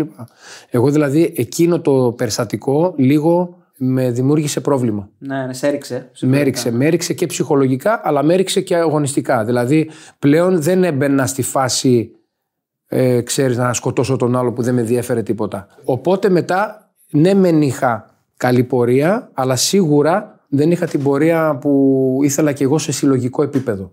Άρα αυτό το δύο δύο με δύο έξι δύο εφτά ήταν ναι. ο καλύτερος Χαριστέας που είδαμε ποτέ. Ναι, ναι, ναι. Νομίζω εκεί πέρα ήμουνα στα καλύτερά μου και ένα εξάμηνο που πέρασε στα, πέρασε στα σβηστά, δεν το κατάλαβε κανένας, που πάλι ήμουνα σε τρομερή κατάσταση όταν πήγα στη Σάλκε επί Μάγκατ. Που εκεί πραγματικά είναι αυτή που λέμε τύχη. Ορίστε, εκεί πέρα είναι η ατυχία και η τύχη που λέμε, όπου έρχεται η ευκαιρία και είμαι στα καλύτερά μου σωματικά και πνευματικά κτλ. Και ο, ο Μάγκατ ε, φεύγει από την ομάδα, έρχεται ο καινούριος προπονητής, ο οποίος μου ζητάει συγγνώμη γονατιστός, γιατί δεν μπορώ να σε βάλω βασικό, σου ζητάω συγγνώμη. Γιατί δεν μπορείς να σε βάλω? Γιατί είχε το Ραούλ, ο Ισάλκε, ένα, ένας και παιχταράς και χαρακτήρας τρομερός, είχε τότε τον Χούντελαρ, είχε δηλαδή επιθετικούς και μου λέει: σου ζητάω συγγνώμη γιατί σε βλέπω ότι είσαι σε τρομερή κατάσταση, αλλά δεν μπορώ να σε βάλω βασικό. Συγγνώμη, στη Σάλκη είχες άλλους δύο Έλληνες, όντως. Είχα τον Κυριάκο τον Παπαδόπουλο και τον Μπλιάτσικα. Και, και τον Βασιλάκη τον Μπλιάτσικα, ναι. Ε, ήτανε, είχαμε ελληνική τέτοια. Είχα τον το Ντράξλερ, είχα εκεί πέρα. Μικρός το Μάνο. Ναι. Ναι, ναι. Ο Ραούλ τι έλεγε για το Euro? Τα είχατε συζητήσει καθόλου? Γιατί τον έπαιξε στο Euro, ήταν στην Εθνική Ισπανία. Με, με το, παίζουμε τη Σάλκε με την ε, Βαλένθια και είναι στην ομάδα εκεί τεχνικός κάτι ο, το center forward της Real. Α, ο Μοριέντες. Που τον πήρε τηλέφωνο. Ε? Φιλαράκι. Ναι, ναι. Και καθόμαστε μετά το μάτς στα, στο εστιατόριο εκεί του σταδίου και κάνει μια ο Ραούλ. Καθόμαστε μαζί και βλέπει τον Μοριέντες και του λέει: Έλα, έλα να δεις ποιος έχω εδώ πέρα. Ποιον έχω εδώ πέρα. Και έρχεται ο Μοριέντες, με κοιτάζει. Ω, με κοιτάζει και τα λοιπά. Και ε, τέτοια παιδιά. Ναι, ναι, ναι. Χαλαρή. Παιδιά. Χαλαρή. Ε, έπαθα πλάκα με τον Ραούλ το πόσο και εκτιμούσε εμένα, αλλά το ότι, ρε παιδί μου, ο Ραούλ, μιλάμε ναι. για παίχτη, το παιδιά, τέμ, ε, ναι, το παιχτάρα να το πω έτσι, το πόσο ταπεινός και το πόσο δουλευταράς ήταν. Ναι. Τίποτα δεν έτυχε τελικά. Δηλαδή ήταν παίκτης που μπορούσε να πάει μέσα στο παιχνίδι, γιατί και εσύ ήσουν έμπειρος τότε, δεν ήσουν ένα παιδάκι, να, να μπορείς να, να πιάσεις τον πεις, Ραούλ, να το κάνουμε έτσι, να πάμε έτσι από εδώ. Βέβαια, βέβαια. Δεν ήταν δηλαδή ασήκωτος. Όχι, καμία σχέση με το ασήκωτο. Αλλά είχα την ατυχία να μην είμαι στο βασικό. Είχα πάρει ένα συμβόλαιο εκεί για έξι μήνες. Άρα δεν με προορίζανε για το μέλλον. Οπότε δεν είχα την ευκαιρία να παίξω μαζί του περισσότερο. Γιατί, γιατί με τον Ραούλ πραγματικά ταιριάξαμε και τα χνότα μας που λέμε, ναι, σαν παίχτες. Ήταν δηλαδή τόσο προσαρμοστικός αυτός. Δεν έβλεπε ότι εγώ είμαι ο Ραούλ και τα λοιπά στη Ρεάλ Μαδρίτης και τα. Εγώ το σεβόμουν για αυτά που έχει πετύχει, αλλά ταιριάζαμε και μέσα. Δηλαδή, όταν παίζαμε μεταξύ μας την προπόνηση, έβλεπα ότι με αυτόν τον παίκτη μπορεί να κάνεις παπάδες. Άγγελε. Είναι ε, πολύ καλός παίκτης. Ήσουν δεξιοπόδαρος, έτσι. Ναι, ναι. Το αριστερό όμως γιατί ήταν τόσο καλό? Και έχει βάλει και το θρυλικό γκολ στο, ε, με τον ΠΑΟΚ. Ε. Ε, και, με το, και με τον Άρη έχεις βάλει αριστερό, αριστερό ναι, γκολ με, και με τον Βέρντερ πολλά. Καλά, στην Αγγλία μέσα αριστερό είναι το γκολ. Ε, κοίταξε, όταν ξεκίνησα την καριέρα μου και ήρθα εδώ στον Άρη, ο πρώτος μου προπονητής, ο Γιάννης ο Μιχαλίτσος, πάντα μου έλεγε: εσύ, εάν δουλέψεις το κεφάλι σου και το αριστερό σου, θα γίνεις από τους καλύτερους Έλληνες επιθετικούς όλων των εποχών. Δηλαδή μου έλεγε ότι πιστεύω σε σένα τόσο πολύ. Ήταν ίσως ο μοναδικός που πίστευε τόσο πολύ σε μένα. Εκείνη την εποχή. Και στον Άρη, νομίζω. Αυτός με έφερε στον Άρη. Και καθόμασταν έξτρα, έξτρα προπονήσεις. Το είχε πάρει προσωπικά ο Γιάννης, γιατί αυτός με έφερε και σου λέει: εγώ αυτόν θα τον βγάλω νούμε, ε, νούμερο ένα. Οπότε δουλεύαμε ατελείωτες ώρες, παιδιά. Ατελείωτες ώρες. Και με το κεφάλι και με το αριστερό το πόδι έχω ρίξει πάρα, πάρα πολύ δουλειά. Τίποτα δεν γίνεται, να το πω έτσι, από μόνο του. Οπότε το χρωστάω αυτό και στο Γιάννη, όπως το χρωστάω και στον Ντανιέλ τον Μπατίστα. Ναι. Ο οποίος. Συνυπήρξατε στον Άρη. Συνυπήρξαμε. Ναι. Ήταν ο μέντοράς μου τότε. Δηλαδή ήταν αυτός στα τελευταία του τριάντα επτά χρονών, με βλέπει εμένα τότε παιδάκι και μου λέει: έλα εδώ, αγόρι μου, δεν ασχολείται κανένας μαζί σου. Δηλαδή είναι δυνατόν, δεν σε βλέπουνε. Ναι. Θα τρελαθώ, μου λέει, δεν μπορώ να το δεχτώ αυτό το πράγμα. Και κάναμε, παιδιά, για έξι μήνες με τον Ντανιέλ. Δεν είχα παίξει μάτς στον Άρη τότε. Ήταν η πρώτη χρονιά, ε. Ναι. Ήταν η δεύτερη χρονιά. Δεύτερη. Ναι. Ήταν μια χρονιά πρωτού παίξω το πρώτο παιχνίδι με την εθνική ομάδα. Και μου λέει ο Ντανιέλ, εάν του χρόνου δεν μπες στην εθνική ομάδα, εμένα μου τρυπήσει τη μύτη. Και με αναλαμβάνει για έξι μήνες, πρωί, απόγευμα, γυμναστήριο, διατροφή. Δηλαδή με είχε σαν παιδί του. Τι λες. Ναι, δεν το ξεχάσω ποτέ. Και τον πήρα μαζί μου στη Βερντεβρέμι, στη μεταγραφή που κάναμε και τον, ε, τον εμφάνισα σαν μάνατζερ μου. Αλήθεια. Γιατί ήθελα να του δώσω ρόλο. Ε, Και εκεί μπαίνει ο Πολ Κουτσολιάκος για πρώτη mm. φορά στο κομμάτι μάνατζερ. Δεν ήταν μάνατζερ ο Πολ. Εκείνη την ημέρα έγινε.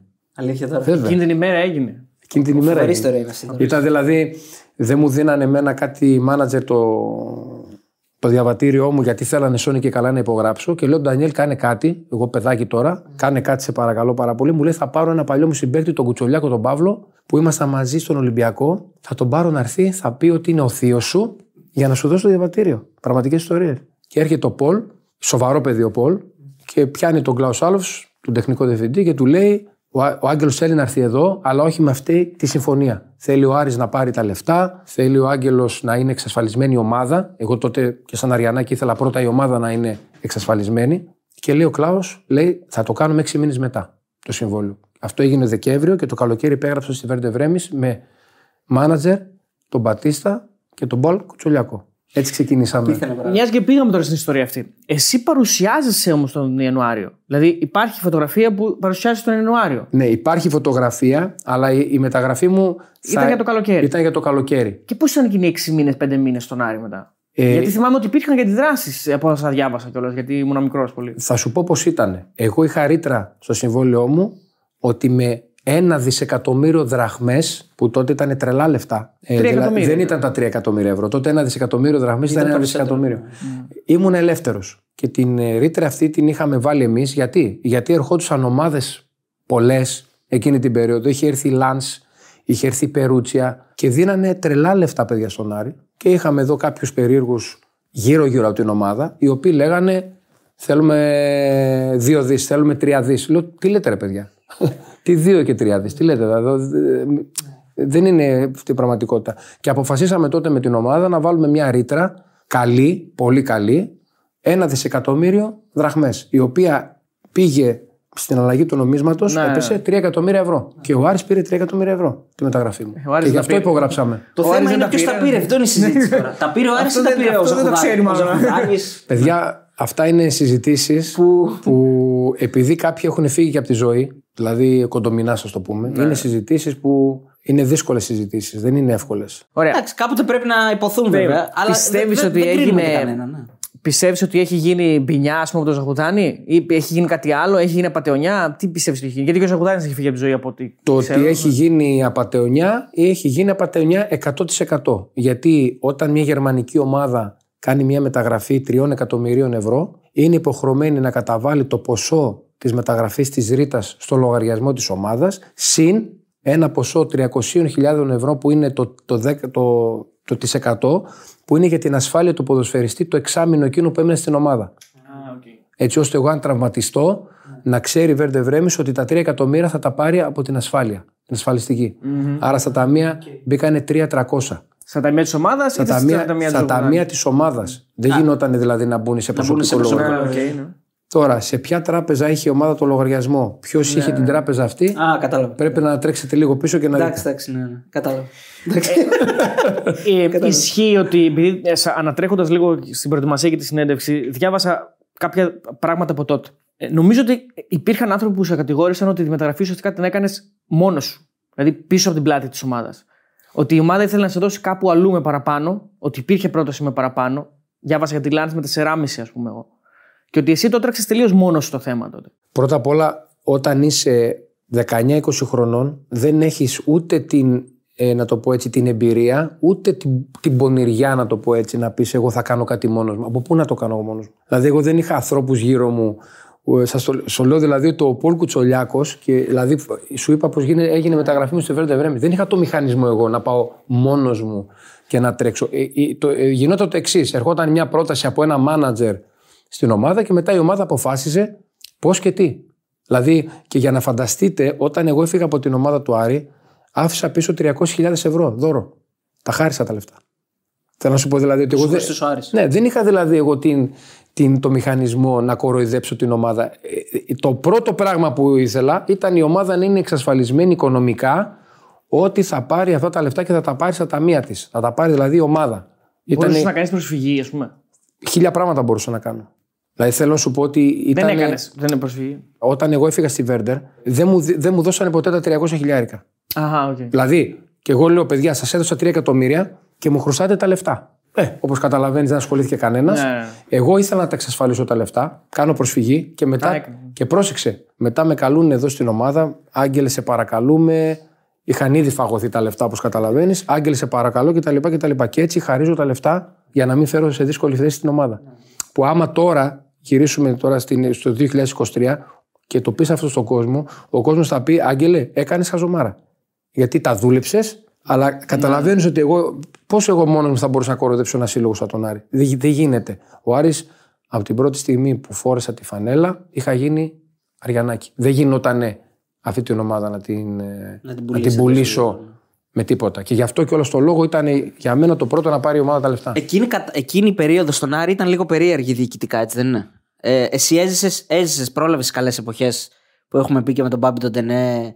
Ε, με, του Κοντομινά, δηλαδή τα λεφτά, τα καλά, τα παροχές.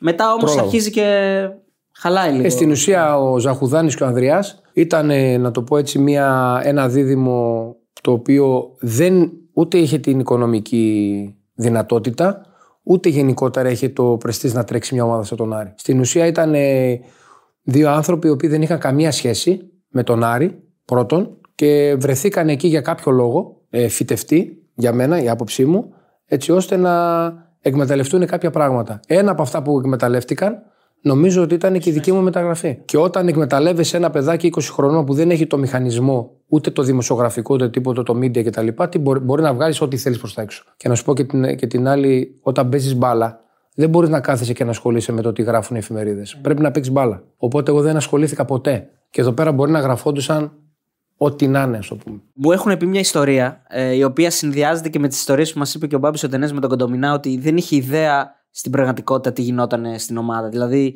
είχε πει ότι γιατί χρειαζόμαστε τόσους πολλούς παίκτες, πέντε δεν παίζουν, μπέρδευε το, το μπάσκετ με το ποδόσφαιρο. Έχεις τέτοιες ιστορίες. Μα, μου έχουν πει μια ιστορία μετά που έφυγε ο Τενές με τον Ανρί Μισελ, που του έχουν πει, ε, πρόεδρε, πρέπει να πας να ενισχύσεις την ομάδα, και κατεβαίνει ένας βοηθός του Μισελ εξήντα χρονών και του λέει, πάμε παιχταρά μου σήμερα, δηλαδή. Τον έχει περάσει για παίκτη, ξέρω εγώ, και κάτι τέτοιο. Πώς ήταν γενικά? Ε, γενικά ο Κοντομινάς δεν είχε όντως καμία σχέση με το ποδόσφαιρο. Έτσι. Δεν ήξερε δηλαδή τίποτα. Ούτε καν ποιοι είναι προπονητές, ποιοι είναι παίχτες, τίποτα. Είναι... Δεν ήξερε τίποτα. Το μόνο που τον ενδιέφερε τον Κοντομινά ήταν να επενδύσει σε μια ομάδα με πολύ κόσμο. Γιατί ο Άρης είναι... έχει μια πολύ μεγάλη δυναμική σαν κλαμπ. Και σου λέει, θα εκμεταλλευτώ αυτή τη δυναμική του κόσμου, θα κάνω μια επένδυση, θα βάλω τα χρήματά μου, θα επενδύσω και θα δούμε πώς θα πάει. Το κακό με την υπόθεση του Κοντομινά είναι το άτομα που έβαλε μέσα στην ομάδα. Και εκεί πέρα έρχομαι εγώ και τσατίζομαι τώρα πλέον σαράντα τριών χρονών, ότι αυτοί οι οποίοι εκμεταλλεύτηκαν τα χρήματα του Κοντομινά δεν ακουμπήθηκαν ποτέ και δεν, δεν άνοιξε ούτε μύτη, που λέει ο λόγος. Και εκεί πέρα δηλαδή είναι που τσατίζομαι εγώ και λέω, κάτσε ρε φίλε, ήρθε ο άλλος, βάζει τα εκατομμύρια του. Φέρουμε παιχταράδες δεξιά-αριστερά με εκατομμύρια, χαθήκαν τα λεφτά. Δηλαδή, θέλω να σου πω ότι ήταν μια περίοδος που όντως χάσαμε μια μεγάλη ευκαιρία. Σαν Άρης. Σαν Άρης. Και ρίχνω μία ευθύνη στον Ντάνιελ τον Μπατίστα, που είναι αδερφός μου. Είναι την χρονιά, έξι μήνες πρωτού φύγω, που μας καλεί ο Κοντομινάς σε μένα και αυτόν στο γραφείο του. Κάτω στην Αθήνα. Και παίρνουμε στο γραφείο του και του λέει του Ντάνιελ τον Μπατίστα, θα ακούσω μόνο εσένα, γιατί άκουσα ότι είσαι το καλύτερο παιδί. Θέλω να μου πεις τι συμβαίνει στην ομάδα και τι μπορούμε να κάνουμε. Και ήταν εκείνη τη στιγμή που εγώ σαν εικοσάρης δεν μπορώ να πω τίποτα και περίμενα τον Ντανιέλ εκεί να τα ξέρεις. Πρόεδρε, αυτό σε κλέβει, αυτό σε κάνει, αυτό σε ράνει κτλ. Να τους βάλει όλους στη θέση τους, να αναλάβουν δύο-τρία άτομα σοβαρά και η ομάδα να πάρει το δρόμο. Ο Ντανιέλ έπαιξε ένα ρόλο πιο κατευναστικό και στην ουσία όμως ο Άρης βγήκε χαμένος. Καταλάβες, δηλαδή. Δεν άλλαξε τίποτα. Ε, ναι, αλλά εγώ ήμουν δεκαεννιά χρονών. Τι να πω εγώ τώρα στο κοντομινά, ότι κλέβει αυτός, κάνει αυτός. Δηλαδή εκεί θα, θα, θα μπορούσε ο Ντανιέλ να, να είναι λίγο πιο. Είναι σαν χαρακτήρας πολύ καλό παιδί ο Ντανιέλ. Δεν, δεν θα κατηγορούσε κάποιον ανοιχτά. Δεν δηλαδή. μπορεί να κατηγορήσει. Είναι ναι. τόσο καλό παιδί. Ε, το Φάνης π... μας έχει πει ιστορίες. Το Φάνης, ναι, ναι. Με, τη, έχει... με τη... που κλάπηκαν τα ρολόγια στην ναι, Ελβετία. Στην Ελβετία, ναι. και, και βγαίνει. Ναι, κλάπηκαν ρολόγια στην Ελβετία και είχα δωμάτιο τον Αγκόλ Κένεντι και πετάγεται και λέει και εμένα μου πήραν χίλια διακόσια δολάρια. Σου λέω ότι προλάβουμε εδώ πέρα. Και λέγαμε όλοι, έλα ρε φύγε ρε που σου κλέψα τα λεφτά. Ξέρεις που λένε όλοι που κλέψαν αυτό μου κάνανε. Περνάει κανένα λεπτό. Σου λέει κάτσε. Εσύ δεν σου πήρα τίποτα. Είναι το μάτς με τον. Μου έχουν πει μια ιστορία με τον Ολυμπιακό το μηδέν ένα. Με τον Σμπάρι τον γκολ. Γυρνάτε μου λένε και στο αεροδρόμιο φωνάζουν Άγγελε και Φάνη μια ζωή στον Άρη. Και μετά πέντε μήνες έρχεται και οι δύο. Αν δεν κάνω λάθος. Πώς τα φέρνει η ζωή, δηλαδή. Λοιπόν, κάτι επίσης που δεν ξέρει ο κόσμος. Με τον Ολυμπιακό, εγώ έχω ήδη υπογράψει στη Βέρντε Βρέμης. Εγώ έχω υπογράψει στη Βέρντε Βρέμης μετά από ένα φιλικό παιχνίδι με τον Παναθηναϊκό στη Λεωφόρο. Φιλικό. Εκεί στη, στην εποχή που είναι η διακοπή. Παίρνω το αεροπλάνο, φεύγω και πάω στη Βέρντε και υπογράφω. Α, εκεί, Γενάρης, εκεί, εκεί, Γενάρης. Εκεί που κάνει την εμφάνισή του πρώτη φορά ο κ. Σωτήρης ο Κυριάκος. Που κάνει τον ντεμπούτο του. Που ναι. κάνω μια ποδιά. Στον αμυντικό τον Ένριξεν, το, ναι, το, Χένριξε, Ένριξεν, το, Δανό, ναι. το Δανό, όχι στο Βόκολο. Α, στο Βόκολο. Και ο Βόκολος παθαίνει χιαστούς. Με την ποδιά. Ψάξτε το να το δείτε. Ναι. Και μπαίνει στην θέση του Σωτήρης ο Κυριάκος. Και ξεκινάει, παιδιά, η τεράστια καριέρα του Σωτήρη Κυριάκο. Ναι. Γιατί δεν είχαν παίχτες και βάζουν τον Σωτήρη Κυριάκο. Ο, και ο Σωτήρης ο Σωτήρης ήρθε από τον Άγιο Νικόλα. Ναι. ναι. Το βάζουν σε... και ο Σωτήρης ο Κυριάκος, παιδιά, πάει μετά τρένο. Ναι. Δεν βγήκε ποτέ από τον Παναθηναϊκό. Θέλω να σου πω δηλαδή ε, πώς είναι το ποδόσφαιρο. Υπάρχουν πολλά πράγματα από εκείνη την περίοδο, γιατί είναι και ο... πολλά πράγματα που γίνανε στον Άρη. Εγώ θέλω να σταθώ λίγο και στην... πριν τον Άρη, δηλαδή στο, στο πώς πας στον Άρη. Ε, μου είπαν ότι πας και στον Άρη για ένα απίστευτα μικρό ποσό. Δηλαδή κάτι, ένα πολύ μικρό ποσό και κάτι μπάλες, λέει εδώ στο Άρης. Εγώ έπαιζα μεικτή σερών και παίζουμε κάτι τελικά εδώ στη Χαλκιδική. Στο ημίχρονο, στους φράχτες εκεί πέρα γύρω-γύρω, έρχεται ο Γιάννης ο Μιχαλίτσιος. Δεν τον ήξερα τότε. Μου λέει: είμαι ο Γιάννης ο Μιχαλίτσιος. Είμαι προπονητής στις ακαδημίες, στη δεύτερη ομάδα του. Τότε δεν υπήρχε τότε Κ δεκαπέντε. Τότε ήταν η δεύτερη ομάδα και η πρώτη ομάδα. Λέμε στη δεύτερη ομάδα του Άρη προπονητής. Θέλω το τηλέφωνό σου. Τότε δεν είχαμε κινητά, είχαμε σταθερά. Δίνω το σταθερό μου από το χωριό, με στη χαρά τέλος πάντων κτλ. Και, και μάλιστα θυμάμαι ότι έπαιζα γύρω-γύρω από το σπίτι, λέω: μπας και χτυπήσω το τηλέφωνο, να μην φύγω. Χτυπάει το τηλέφωνο λοιπόν μια μέρα, μια εβδομάδα αργότερα. Λέει: γεια σου, είμαι ο Γιάννης ο Μιχαλίτσιος που ήρθα εκεί πέρα. Την Τετάρτη, έξι ώρα το απόγευμα, κάνουμε λέει δοκιμαστικό στην Ελβετία. Ο μπαμπάς μου δεν ήθελε να ακούσει εντωμεταξύ για ποδόσφαιρο. Mm. Παίρνω το θείο μου τηλέφωνο που ζούσε στην Θεσσαλονίκη, αλλά ερχόταν στο χωριό Σαββατοκύριακα και του λέω: Τάκη, το και το. Μου λέει: θα σε πάω εγώ. Στεναχωριέσαι, πάρε το λεωφορείο. Θα σε περιμένω εγώ, λέει Θεσσαλονίκη. Παίρνω το λεωφορείο κρυφά. Φτάνω Θεσσαλονίκη το μεσημέρι, με παίρνει, με πάει εκεί. Τώρα μιλάμε για τι ηλικία είσαι. Είμαι δεκαέξι χρονών. Okay. Παίρνω, φτάνω εδώ, στην Ελβετία, παίζουμε ένα φιλικό παιχνίδι, βάζω δέκα δώδεκα γκολ. Τι λες, μπάσκετ παίζατε.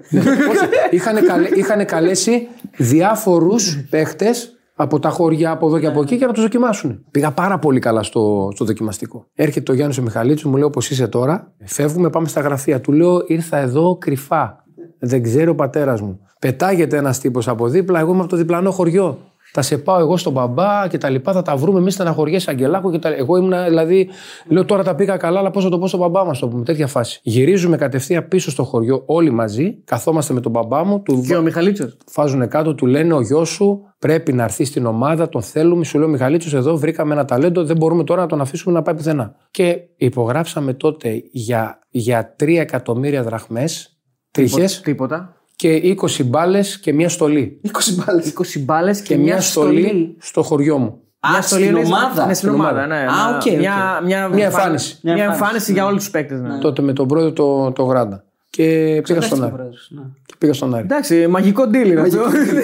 δεκαέξι και μισό δηλαδή είχα, υπόγραψα εκεί το, στον Άρη. Αυτό είναι, είναι εκπληκτικό. Εγώ δεν το ήξερα τόσο με τόσες λεπτομέρειες, είναι πολύ ωραίο. Ε, ε, ε, εσύ τι σκεφτόσουν όταν μπήκες στο, στο λεωφορείο? Δηλαδή, όταν μπήκες δεκαέξι χρόνια στο λεωφορείο, σκεφτόσουν αυτό που θα γινόσουν μετά? Μπήκες με αυτό το σκεπτικό, δηλαδή έβλεπες ότι είναι η αρχή ενός παραμυθιού? Αισθανόμουν ότι έχω την ευκαιρία της ζωής μου. Δηλαδή, κοίταξε να δεις. Θα πω τώρα κάποια πράγματα, ε, γιατί σας παρακολουθούν και μικρά παιδιά. Εμένα το κίνητρό μου ήταν η φτώχεια. Όταν είσαι από πολύ φτωχή οικογένεια, το πρώτο σου πρέπει να βρεις ένα κίνητρο για να φτάσεις κάπου. Εμένα ήταν η φτώχεια. Να αλλάξω τη ζωή μου. Να αλλάξω τη ζωή μου και έλεγα ότι με τα χρήματα που θα βγάλω θα βοηθήσω τους γονείς μου, και αυτό έκανα, έτσι ώστε να ξεφύγουμε από αυτή την, την ε, πολύ δύσκολη κατάσταση. Δεν μιλάμε τώρα για μεσαία τάξη, μιλάμε για φτωχή, φτωχή οικογένεια. Τι έκανε η οικογένειά σου? Ε, ο ε, ο πατέρας μου είχε, είχε, ασχολούταν με τα χωράφια, τέλος πάντων αγρότης, η μάνα μου οικιακά. Πολύ δύσκολη, πολύ δύσκολα τα βγάζαμε πέρα με τρία αδέρφια. Αυτό ήταν το κίνητρό μου. Όταν μπήκα στο λεωφορείο, αυτό σκέφτηκα. Λέω ότι εδώ είναι ευκαιρία της ζωής μου, ότι πάω να κυνηγήσω το όνειρό μου και δεν υπάρχει γυρισμός για μένα. Και, όταν, και όντως, όταν έφευγα μετά με τον μπαμπά μου με το αυτοκίνητο, μου λέει ο μπαμπάς μου, δεν θέλω να ξαναγυρίσεις πίσω εδώ σαν αποτυχημένος. Θέλω να τα δώσεις όλα για να πας μπροστά. Παρότι δεν ήθελες στην αρχή να πας για ποδοσφαιριστής. Ναι, μετά, μετά προφανώς, μετά προφανώς ε, κατάλαβα ότι είναι αυτό που θέλω να κάνω στη ζωή μου. Έτσι, και ήτανε, ο πατέρας μου, παιδιά, με στήριξε όλη, όχι όλη μου την καριέρα. Ήταν το στήριγμά μου μέχρι που τον έχασα πριν κάποια χρόνια. Ήταν το στήριγμά μου, το πρόσωπο. Πολύ δυνατό. Ωστόσο το ενενήντα εννιά... Δηλαδή, κάποια χρόνια μετά, λες ότι θες να σταματήσεις. Γιατί? Το ενενήντα εννιά γίνεται το εξής τραγικό. Εγώ είμαι πρώτος σκόρερ στην ομάδα του Άρη. Με πέντε γκολ. Και μάλιστα έχω κάνει εμφάνιση μέσα στην Τούμπα, έχω βάλει καθοριστικά γκολ.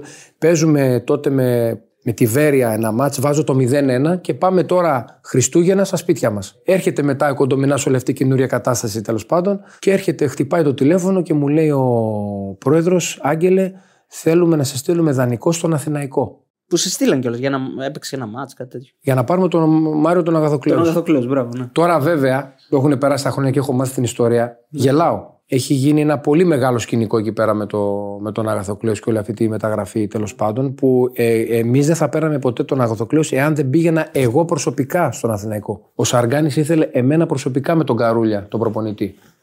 Σου λέει, άμα δεν φέρουμε το Χαριστέα εδώ. Δεν τον που, δίνουμε αυτό. Που, ναι. που, που ήμουνα πρώτος σκόρερ στον Άλλη, επαναλαμβάνω, έτσι. Ναι. Πρώτος σκόρερ.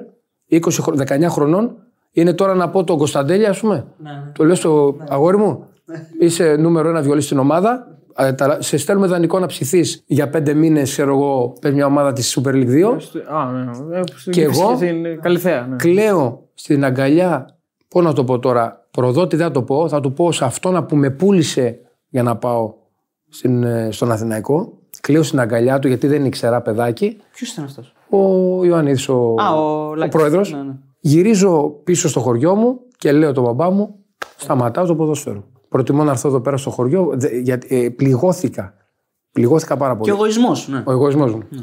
Ήταν η πρώτη και η τελευταία φορά που πήγα να τα παρατήσω και με σώσανε, ξέρεις, εδώ, οι φίλαθλοι του Άρη.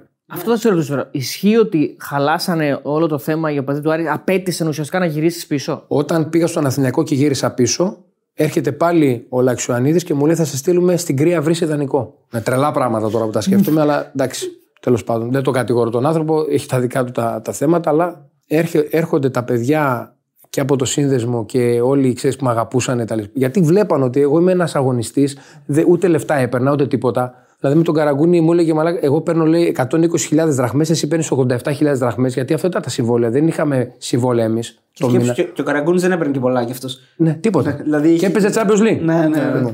Και έρχονται οι φίλαθλοι και μου λένε, ε, τι, Αγγελάκο, τι θα κάνεις φέτος? Και λέω, παιδιά, με στέλνουν στην Κρύα Βρύση. Και μαζεύονται, παιδιά, δεκαπέντε αυτοκίνητα μέσα σε μισή ώρα, έπεσε σύρμα, και πάνε όλοι μαζί και μαζί με μένα στα γραφεία. Στα γραφεία. Και πιάνουν το λάκι του Ιωαννίδη και του λένε, εάν αυτός πάει στην Κρύα Βρύση, θα έχουμε κακά ξεμπερδεμάτα. Okay. Αυτό εγώ δεν το ξέχασα ποτέ. Δεν το ξέχασα ποτέ. Και ακόμα βλέπω κάποια παιδιά, γιατί έχουν μεγαλώσει, τους έχει φύγει η τρέλα αυτή, να το πω έτσι. Εγώ αυτό ποτέ, φίλε, δεν το. Προ... Δεν το προ... Καταλαβαίνεις δηλαδή τι αισθάνομαι για, ναι, ναι, ναι. για, τους, για τον ναι, κόσμο του Άρη. Σου κάλαξα την καριέρα σου, όμως το καλοσκεφτείς. Ακριβώς. Yeah. Πάντα έχω το... στο μυαλό μου, σαν παιδάκι, ότι αν δεν ήταν αυτοί οι τύποι yeah. να το δούνε εντελώς Πατριωτικά. Πατριωτικά να μπορούσε, εγώ θα είχα εξαφανιστεί σίγουρα σε κάποια ομάδα. Όπως τόση και τόση άλλη. Τόση ό,τι και τόση άλλη. Στον γκολ στην Τούμπα στο δεύτερο, το μηδέν δύο. Έχεις δει τον τύπο που είναι στην τέτοια και πέφτει? Δηλαδή, το okay, στο βίντεο το έχεις δει προφανώς, αλλά εκείνη την ώρα τον βλέπεις που είναι έτσι και πέφτει. Αυτός με έχει βρει. Σαν walking dead. Με έχει βρει αυτός ο τύπος λοιπόν. Ε, με έχει ψάξει και με έχει βρει. Α, ναι. Και μου έλεγε ποιος είμαι εγώ. Λέω ποιος. Είμαι αυτός που έκλεισα αλλά με τη... με τη... Είναι επική η πτώση του. Ήταν επική. Σταδιακή. Ναι, ναι, ήταν, ήταν τρελό. Είναι αυτό παιδιά που μου έχει λείψει. Να βλέπω πλέον παιχνίδια, ντέρμπι, που να είναι και οι μεν και οι δε, δηλαδή να είναι και οι φιλαθλοί των δύο ομάδων. Εκείνη την ημέρα είχαμε οκτώ χιλιάδες κόσμο στο γήπεδο. Λέει την ενδεκάδα ο Φυρός. Στο Χαριλάο, έχουμε μαζευτεί στο Χαριλάο. Απ' έξω όλοι οι φιλαθλοί που θα ερχόντουσαν μαζί μας στο γήπεδο. Και ο Φυρός προφανώς, για να μην με αγχώσει, δεν έχει πει ποτέ ότι θα παίξω βασικός. Και λέει την ενδεκάδα και λέει τελευταίο παίχτη Χαριστέας. Μένουμε όλοι έτσι. Κοιτούνται ο Μάτζιος, τα παιδιά, όλοι. Τι γίνεται, ο Λιολίδης. Τι κάνει αυτό. Ε, σε δεκαοκτώ. δεκαοκτώ χρονών. Βγαίνουμε έξω, βλέπω τον κόσμο, παίρνω θάρρος πάρα πολύ με τον κόσμο, όπως καταλαβαίνεις. Φτάνουμε στην Τούμπα. Τα παλιά τα, τα λεωφορεία είναι τα τζάμια εκείνα που ξέρεις, άμα σε, πια... άμα σε κόβε εκείνο το τζάμι. Ναι, ναι, τελείωνε. τελείωνε. Και σκάει μια πέτρα και σκάει στο δικό μου το τζάμι.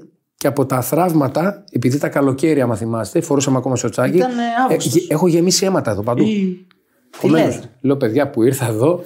Πόλεμος. Πόλεμος, κανονικό. είκοσι οκτώ Αυγούστου ήταν. είκοσι οκτώ Αυγούστου. Ήταν δηλαδή ε, κατά καλό καιρό. Να. Μπαίνω μες στο γήπεδο, βάζω δύο γκολ, τρώω την κόκκινη κάρτα, τα έκανα δηλαδή όλα μέσα σε, μέσα σε μία μέρα. Καλά, το πρώτο γκολ είναι έπος. Ε. Ε, Θυμι... Θυμίζει πολύ. Ναι. Βασικά δείχνει το πώς θα εξελιχθεί η καριέρα σου μετά, γιατί αυτό το γκολ ήταν από τα αγαπημένα σου. Και με τον Πάοκ έχω βάλει ακριβώς το ίδιο γκολ μέσα στο Χαριλάο. Και είναι το τελευταίο σου γκολ με τον Άρη, αν δεν κάνω λάθος, και είναι που προσκυνά τη φανέλα. Ναι, ναι, ναι. Όπως έχω πει, όταν είσαι ένα παιδάκι από το χωριό σου, έρχεσαι εδώ σε μια μεγάλη ομάδα, ε, από το πουθενά, με αυτόν τον τρόπο, δένεσαι με τους φιλάθλους, όλα αυτά εδώ πέρα. Αυτά σε. Πού να σου το πω. Το, το, τον, τον φιλάθλο ναι. τον κερδίζεις από μικρή ηλικία. Ας σου κάνω μια ερώτηση τώρα που έχει να κάνει με πρόσωπα. Πόσα κάκαλα, να το πω έτσι, θέλει για να προπονητή σε ένα Παοκάρι? Για να βάλει ένα δεκαοκτώ χρονών παιδί μέσα. Ο Γιώργος ο Φυρός ήταν πολύ αυστηρός πάντα μαζί μου. Όταν σου λέω αυστηρός, μου λέει ή κόβεις το μαλλί, γιατί τότε το είχα το μαλλί καρέ εδώ πέρα. Πολύ το είχατε. Γιατί ήταν, ήταν, ήταν, ήταν η μόδα τότε. Και ο Λουμπούτης. Και ο Λουμπούτης, ναι, ναι. Ο Κατσιαρός. Ναι, ο Κατσιαρός. Ήταν η μόδα, παιδιά. Τι πρόβλημα είχατε όπως οι προπονητές με το μαλλί? Νομίζαν ότι και καλά. Νομίζαν ότι. Γλυμμένο πίσω, έτσι. Όπως είχε γίνει με τα τατουάζ τότε ένα πράγμα. Νομίζω ότι άμα έχεις τατουάζ δεν παίζεις μπάλα, το πούμε. Και όντως με το μαλλί μου λέει κούρεψέ το. Ή δεν παίζεις. Ε, πήγα εγώ, το κούρεψα μέχρι εδώ βέβαια. Ήτανε κόμπλεξ του Φυρού γιατί ήταν φαλακρός. Έλα, δεν παίζει γι' αυτό. Ξεκινάει το πρώτο μάτς, ερχόμαστε μηδέν μηδέν μέσα στο Χαριλάο και δεύτερο μάτς παίζουμε στην Τούμπα. Με έχει βάλει ένα δεκαπεντάλεπτο αλλαγή εμένα στο προηγούμενο παιχνίδι και μετά με βάζει μέσα στην Τούμπα. Βασικό. Είναι, παιδιά θα πω κάτι, οι καλοί προπονητές που μπορεί... Ε, να λέμε τώρα, για μένα καλός προπονητής είναι αυτός που μπορεί να πάρει το εκατό τοις εκατό από τους παίχτες. Και μετά, άμα έχεις τον Χάλαντ και πάρεις το εκατό τοις εκατό του Χάλαντ, θα είσαι και ο καλύτερος στον κόσμο. Έτσι πάει το πράγμα. Ο Φυρός είχε αυτό το ταλέντο να παίρνει ιδιαίτερα από τους πιτσιρικάδες το εκατό τοις εκατό. Του χρωστάω πάρα πολλά του Φυρού. Βρισκόμαστε κιόλας. Να το ξέρει και ο κόσμος. Βρισκόμαστε πολύ συχνότερα από ό,τι φαντάζονται. Ήταν, είναι αυτός ή ο Μιχαλίτσιος ή κάποιος άλλος ε, ο προπονητής που σε διαμορφώνει, δηλαδή που... ή ο Ρεχάγκελ, έτσι. Μπορεί να είναι κάποιος άλλος. Γιατί ε, καταλαβαίνω ότι είσαι παίχτης του προπονητή. Δηλαδή είσαι το παιδί που θα μπεις και θα τηρήσεις κατά γράμμα τους σου πει ο προπονητής. Και αυτό το εκτιμούν οι άνθρωποι. Άλλαξα πάρα πολλούς προπονητές. Όλοι με διαμορφώσανε. Όλοι ένα-ένα. Από τον Μιχαλίτσιο, μετά πήγα στο Φυρό, μετά πήγα στον Μπάμπη το Τενέ που τον ανέφερες. Ναι. Ε... Και τον ξαναβρήκες στον Πανετολικό. Μου έδωσε και αυτός κάποια πράγματα ναι. σαν προπονητής. Μου έδωσε πείσμα, μου έδωσε δουλειά. Θυμάμαι ότι ήμασταν είκοσι επτά μέρες στην Ιταλία προετοιμασία με τον Τενέ και έκανα τρεις προπονήσεις την ημέρα. Άμα δεν τις είχα κάνει εκείνες προπονήσεις, δεν θα είχα φτάσει σε μεγαλύτερο επίπεδο. Θέλω να σου πω ότι ο καθένας με διαμόρφωσε. Ο Ρεχάγκελ απλά με εμπιστεύτηκε, πώς να σου πω, το σπίτι του. Σου λέει μπες μέσα, ξέρω ότι δεν θα κουμπίσεις τίποτα. Αυτό εμένα όποιος μου το κάνει θα δώσω και την ψυχή μου σε αυτόν τον ναι. άνθρωπο. Γι' αυτό κιόλας λέω ότι πόσο σημαντικό είναι για ένα προπονητή να βρίσκει παίχτες που θα, δώσουν, θα παίξουν για αυτόν πρώτα και μετά για, για οποιοδήποτε άλλο λόγο. Και το αντιλαμβάνεται αυτό ο προπονητής, ότι είσαι ένας φιλότιμος παίχτης, ότι δεν θα προσπαθήσεις και λίγο να θα σου πει κάτι και θα προσπαθήσεις μέσα να τον κορυδέψεις. Δεν θα εκνευριστεί. Για να κλείσουμε και το κεφάλαιο, ο Άρης, τουλάχιστον σε ό,τι αφορά το όταν έπαιζες και γενικά την εντύπωση που έχεις για την ομάδα, γιατί υπήρξες και στέλεχος μετά, κύριο Καρυπίδη. Τι σημαίνει Άρης πρώτον για σένα, και δεύτερον, τι λείπει από τον Άρη για να κάνει το κλικ? Προφανώς για μένα ο Άρης είναι η ομάδα η οποία ξεκίνησα ε, την πορεία μου. Είναι δηλαδή, πώς να σου πω, ακούγεται λίγο περίεργο, είναι η πρώτη σου σχέση. Ρομαντικά, αγαπάς πραγματικά την ομάδα, ε, δουλεύεις, σου δίνει τα εφόδια για να κάνεις κάτι παραπάνω. Με όλα τα προβλήματα αυτά που ανέφερα, έτσι, δεν πάνε όλα πάντα στη ζωή. Τίποτα βασικά δεν πάει εύκολα, όλα πάνε πολύ δύσκολα. Αλλά ο Άρης ήταν η πρώτη ομάδα που μου έδωσε μια στέγη. Μου έδωσε το πρώτο μου ψωμί σαν ποδοσφαιριστή, το πρώτο μου συμβόλαιο, την αναγνωρισιμότητα, ε, ένας κόσμος από πίσω που ανέβαινε στα κάγκελα για μένα. Μου έδωσε την πρώτη μου, ε, ε, πώς να το πω έτσι, το πρώτο σπίτι του ποδοσφαιρικού. Αυτό όλοι οι ποδοσφαιριστές, άμα παρατηρήσει, μέχρι και ο Ράμος γύρισε πίσω ναι, εκεί που έχει την ψυχή του, την καρδιά του. Πήγε στη Real Madrid, έκανε τα πάντα, αλλά η καρδιά του γύρισε. Όχι για να παίξει και να προσφέρει αυτά που προσφέρει στη Ρεάλ, αλλά γιατί όφιλε από πίσω του ότι παιδιά. Να κλείσει ο κύκλος. Να κλείσει ο κύκλος. Mm. Εγώ στεναχωρέθηκα που δεν έκλεισε ο κύκλος μου στον Άρη, ας πούμε. Mm. Στεναχωρέθηκα. Που πάλι έτυχα σε μια πολύ κακή παραγωγική ιστορία που ήθελα εγώ να έρθω εδώ πέρα στη Θεσσαλονίκη να κλείσω και πήγα στον Πανετολικό. Ήθελες, ε, το πήγα. Βέβαια. Βέβαια. Ήρθα, πήγα, έκανα προπονήσεις με τον Άρη. Ήταν μια πολύ περίεργη κατάσταση πάλι στην ομάδα. Εγώ είχα γυρίσει από το εξωτερικό, έψαχνα ομάδα. Λέω θα πάω να κάνω κάποιες προπονήσεις με τον Άρη. Κάνω προπόνηση και μετά με παίρνουν τηλέφωνο και μου λένε Άγγελε, είπανε από πάνω ότι δεν μπορείς να πάνε να ξανακάνεις προπόνηση. Δηλαδή τώρα θέλω να σου πω ότι αυτά μικραίνουν την ομάδα του Άρη. Πρέπει να σταματήσουν. Και, και εγώ έχω απαιτήσεις πλέον σαν Αριανός που είμαι και έχω φτάσει όπως σου είπα και σε, έχω διατελέσει και τεχνικός διευθυντής. Τα βλέπω τα πράγματα τελείως διαφορετικά πλέον. Ντροπή να πεις στο Χαριστέα μην πάει για προπόνηση. Όχι γιατί είμαι εγώ. Στον οποιοδήποτε Χαριστέα. Άρα, αυτοί οι άνθρωποι που είναι εκεί πέρα μέσα δεν είναι παιδιά ο Άρης. Ο Άρης είναι ο πιτσιρικάς, παππούς, ο τέτοιο. Αυτός είναι ο Άρης. Αυτός που ανεβαίνει πάνω στο ακάγγελα, αυτός που κάνει, αυτός που, που στηρίζει. Αυτός είναι ο Άρης. Άγγελε, ε, έχ, έχει ο Άρης έναν άνθρωπο ο οποίος κατέκτησε το Euro που βγήκε από τα σπλάχνα της ομάδας και δεν υπάρχει πουθενά στο γήπεδο κάπου να το αναφέρει αυτό. Και πήγαμε στην Πορτογαλία εκεί που έκανε προπόνηση η εθνική. Στο γήπεδο της Ρίο Αβε και απ' έξω έχει μια πλάκα που λέει εδώ προετοιμάστηκαν οι πρωταθλητές Ευρώπης. Τώρα τι να πούμε, εντάξει. Κοίταξε, εμένα δεν μ' αρέσει να είμαι γκρινιάρης. Έτσι, δεν μ' αρέσει η γκρίνια. Ξέρω πολύ καλά τι συμβαίνει εδώ πέρα και ξέρω πολύ καλά τι γίνεται στο εξωτερικό. Άμα σας πω εγώ, ας πούμε, προσωπικά για μένα τι έχει γίνει στο εξωτερικό, ε, θα κλαίμε. Εγώ μιλάω τώρα για, μια, για ένα συγκεκριμένο κλαμπ. Ότι πρέπει ε, στην Ελλάδα γενικότερα να μην ε, αφήνουμε.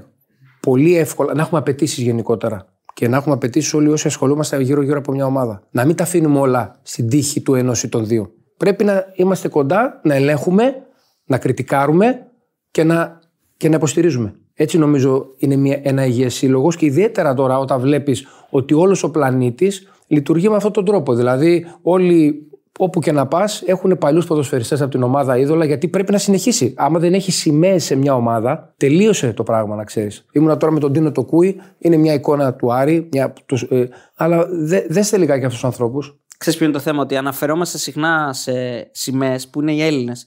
Σε προβληματίζει ότι ο Άρης έχει πάρα πολλά χρόνια να ταυτιστεί με μια σημαία ελληνική? Εννοείται. Δεν έχει Έλληνες παίκτες. Εννοείται. Αφού κάθε χρόνο αλλάζεις δεκαπέντε παίκτες. Πώς θα προλάβει ο πιτσιρικάς να ταυτιστεί με ένα παίχτη όταν το βλέπει να παίζει μόνο ένα χρόνο στη. Μου το έλεγε και ο Ντίνος, λέει: εγώ έπαιξα λέει, πόσα χρόνια στον Άρη. Ήμουν πρώτο σκόρερ. Ταυτίστηκε ο κόσμος μαζί μου. Τώρα έρχεται, φεύγει, έρχεται, φεύγει. Και δεν συμβαίνει μόνο στον Άρη αυτό. Συμβαίνει παντού. Βλέπω τους φιλάθλους του Ολυμπιακού, τρε...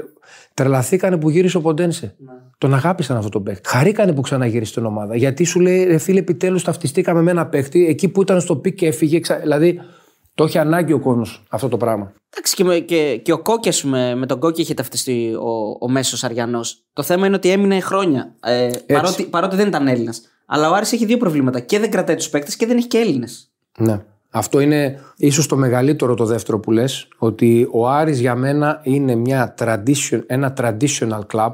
Δηλαδή, πώς είναι η Feyenoord, πώς είναι δηλαδή τέτοιες ομάδες οι οποίες βασίζονται στη δύναμη του κόσμου.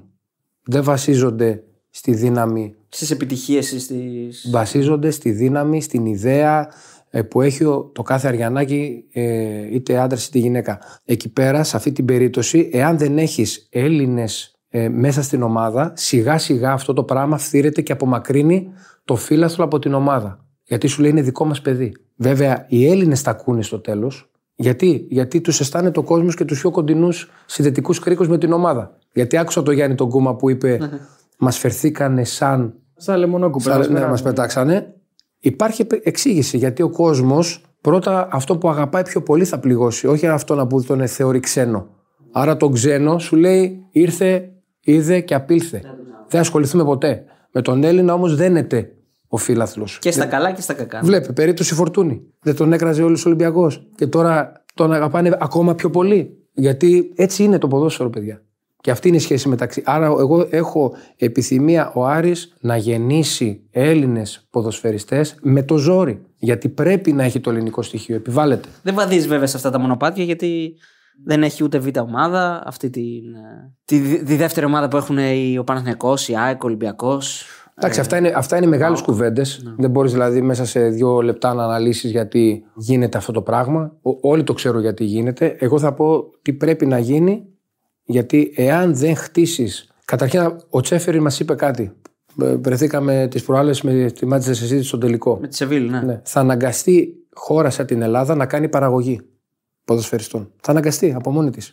Γιατί δεν θα βρίσκει παίχτες ναι. να έρχονται, γιατί ανοίγουν και άλλες αγορές. Θέλω να πω δηλαδή ότι πάλι θα αναγκαστούμε και όποιος είναι μάγκας από τώρα και το σκεφτεί, αυτό δίνω και τροφή σκέψης, ότι όποιος είναι μάγκας από τις ΠΑΕ που ο ΠΑΟΚ το κάνει. ΠΑΟΚ το κάνει και εδώ και χρόνια. Και επενδύσει στα νέα τα παιδιά, θα είναι πρώτοι που θα είναι ευνοημένοι στη νέα τάξη πραγμάτων. Δεν θα μπορούμε συνέχεια να αγοράζουμε ποδοσφαιριστές παιδιά. Αλλάζει το πράγμα.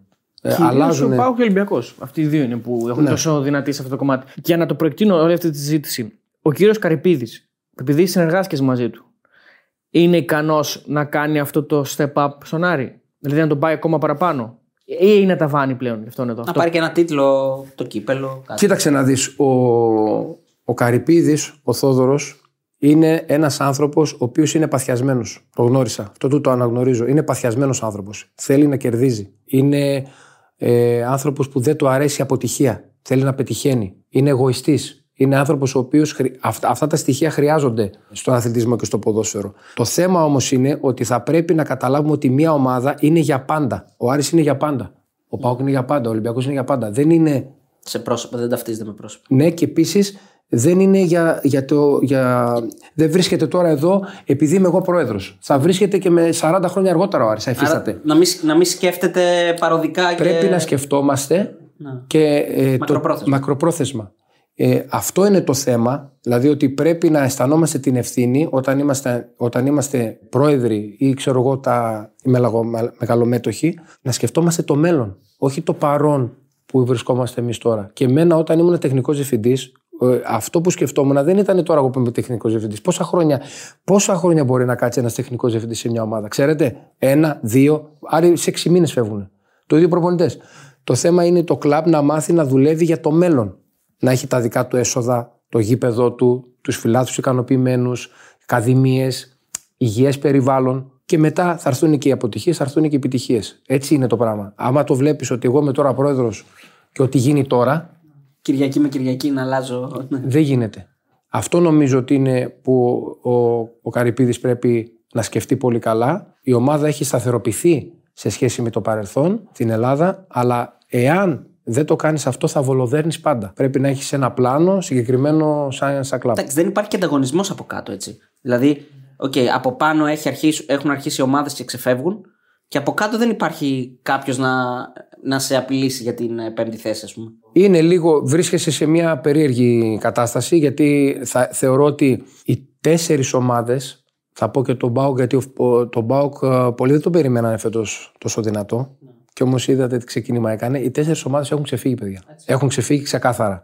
Ε, το δείξανε και στην Ευρώπη, το δείχνουν και στο ελληνικό πρωτάθλημα. Είναι αυτή τη στιγμή μια τετράδα πολύ δυνατή. Και μετά από εκεί και πέρα έχεις τον Άρη. Μόνο του, μια κατηγορία μόνος του, και μετά είναι όλο το υπόλοιπο πρωτάθλημα. Ο Άρης τα προηγούμενα χρόνια ήταν μέσα σε αυτή την τετράδα. Φέτος, λόγω του κακού ξεκινήματος, έχει αποκοπεί. Αλλά να λέμε και τα πράγματα όπως έχουν. Δεν ήταν η ΑΕΚ τόσο καλή τα προηγούμενα χρόνια. Ε, να λέμε τα πράγματα όπως ε, έχουν, ότι έχεις ακόμα πολύ χρόνο και να κερδίσεις έδαφος, αλλά έχεις και χρόνο να πάνε τα πράγματα ακόμα χειρότερα. χειρότερα. Γιατί, γιατί ανεβαίνει και ο Όφη, ανεβαίνει και ο Αστέρας. Ακριβώς. Γιατί υπάρχουν ομάδες που καραδοκούνε εκπλήξεις.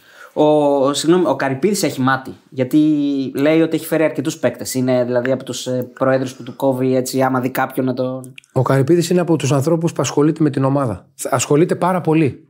Ε, για, για μένα προσωπικά, του το έχω πει κιόλας, ότι ο πρόεδρος πρέπει να μπαίνει στα ποδητήρια. Για μένα προσωπικά, πάντα το λέω αυτό, σε δύο περιπτώσεις. Όταν τα πράγματα δεν πάνε καθόλου καλά και πρέπει να βγει μπροστά, και όταν τα πράγματα πάνε πολύ καλά, για να ανακοινώσει ένα πριμ. Όταν φθήρεσαι συνέχεια, όχι μόνο, το κάνουν πολλοί καθημερινό, δεν έχουν ανάγκη. Γιατί εσείς το ξέρουμε όλοι ότι είσαι ο πρόεδρος. Καταλαβες. Ε, πραγματικά σου λέω ότι αυτή τη στιγμή έχεις ένα πρόεδρο. Εγώ το σέβομαι πάρα πολύ το θεσμό, να ξέρεις. Ε, γιατί είμαι και θεσμικός, παρα... Θε... σέβομαι τους θεσμούς. Πρέπει να κρατάς πάντα τον εαυτό σου κοντά στην ομάδα, αλλά ταυτόχρονα και να τα βλέπεις τα πράγματα από πάνω, να μην βλέπεις ανταγωνιστικά τα στελέχη σου ή τους άλλους ανθρώπους. Δεν υπάρχει λόγος. Εσύ είσαι το αφεντικό. Ε, να απαντήσεις λίγο και με τον Αϊτόρ, τι έγινε. Γιατί μας είχε πει στη συνέντευξη ότι εσύ του είπες να μην τον πάρει τον Αϊτόρ, ενώ στην πραγματικότητα εσύ τον πρότεινες. Εντάξει, γίνονται πολλά. Είχαμε τον... Όσον αφορά την περίπτωση του Αϊτόρ, είχαμε τότε και κορονοϊό. Εγώ έβλεπα, όπως καταλαβαίνετε, πολλούς παίκτες. Ε, καθόμουν στο κομπιούτερ και έβλεπα πολλούς παίκτες. Είναι ένα άλλο κομμάτι συζήτησης αυτό για το πώς γινόταν οι μεταγραφές, που είχα εφεύρει, εφεύρει έναν τρόπο ε, που νομίζω ότι είναι πολύ μπροστά. Πώς ο τρόπος. Το computer, ναι. Θέλω να σου πω ότι εγώ είχα πάρει παιδιά από η ΕΚ, uh-huh.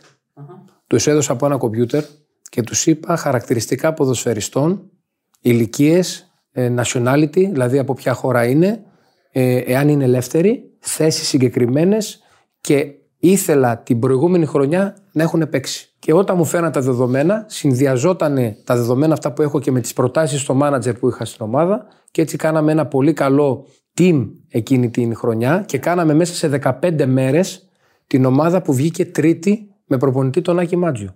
Ποιους φέρατε δηλαδή έτσι? Ε, φέραμε τον ε, Τζέκο, φέραμε τον Γκάνεα, φέραμε τον Ντάτκοβιτς, φέραμε τον Λόπες, φέραμε τον ε, τραυματοφύλακα τον Μπουσέρ, παιδιά με συμβόλαια πολύ πολύ μικρά.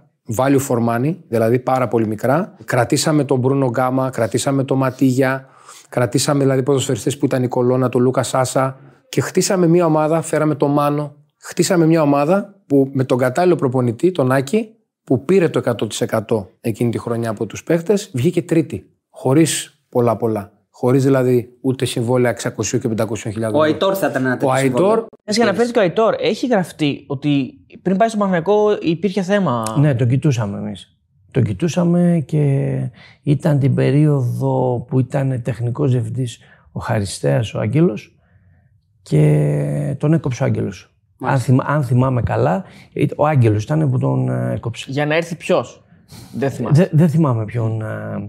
Ποιον φέραμε τότε. Ξέφευγε κατά διπλά, να το πω έτσι, οικονομικά. Mm. Ο Παναθηναϊκός ήδη του είχε κάνει την πρόταση εκείνη που δεν μπορούσαμε να καλύψουμε εμείς. Χρηματικά. Ναι. Χρηματικά. Αλλά και πάλι αυτό ήταν κα- καλό, γιατί εμείς είχαμε ένα στάνταρ μέχρι εκεί. Ήταν η σωστή τακτική μας. Δεν, δεν ξεφεύγαμε να έχουμε ένα παίκτη που yeah. παίρνει ένα εκατομμύριο. Και αυτό χαλάει και τις ισορροπίες μας. Ε, βέβαια χαλάει τις ισορροπίες. Γιατί οι παίκτες, ξέρετε, τα συζητάμε όλα μέσα στα αποδυτήρια. Mm. Πόσα παίρνει αυτός, γιατί τα παίρνει εκείνος. Οπότε έτσι ήταν το σκεπτικό μου. Φάνηκε στο τέλος ότι με πολύ καλό κοουτσάρισμα του, Άκ, του Άκη η ομάδα πήγε πολύ καλά. Και χαίρομαι γι' αυτό, γιατί, γιατί ξέρεις, δεν είναι δύσκολο να φύγεις από κάπου, να μην πάνε καλά τα πράγματα και μετά να σε κατηγορήσουν μόνο σένα ότι εγώ έφταιγα για όλη αυτή την κατάσταση. Αλλά δεν θα μπορούσα να, να, να φύγω ποτέ χωρίς να έχω αφήσει πίσω μου μια πολύ καλή, έτσι, ένα, ένα έργο. Είναι αλήθεια ότι για, για εσένα σίγουρα ο κύριος Καρυπίδης δεν λέει, ναι. λέει πολύ καλά πράγματα. Δηλαδή, σε αντίθεση με, νομίζω, όλους τους άλλους με τους οποίους έχεις συνεργαστεί, που μπορεί να λέει άλλα πράγματα. Ε, κοίταξε, όταν είσαι με τον. Ε, εγώ τον Θόδωρο Καρυπίδη τον κοιτούσα στα μάτια. Και τον κοιτάζω στα μάτια. Και του έλεγα πάντα την αλήθεια. Δεν του έλεγα πράγματα. Αυτά, να το πω έτσι, που του λένε οι περισσότεροι να του χαϊδέψουν οτιδήποτε. Εγώ τον έλεγα αυτό κάνεις σωστό. Κατά τη γνώμη μου πάντα, Σε αυτό σωστό, σε αυτό λάθος. Πρέπει να κάνουμε αυτό, πρέπει να κάνουμε εκείνο. Το αναγνωρίζω, σου λέω ότι είναι μόνος του. Ε, το, είναι επιλογή του όμως. Είναι επιλογή ναι. του, αλλά είναι μόνος του. Ναι. Είναι πολύ δύσκολο. Και ξέρεις, πολλοί φωνάζουμε και γκρινιάζουμε, αλλά όταν είσαι μόνος σου να ξέρεις ή κάνεις σωστές επιλογές ή κάνεις λάθος επιλογές. Γιατί δεν έχεις σφουγγαράκια ναι. να. Ναι. να ναι. τους κραδασμούς λίγο. Ναι.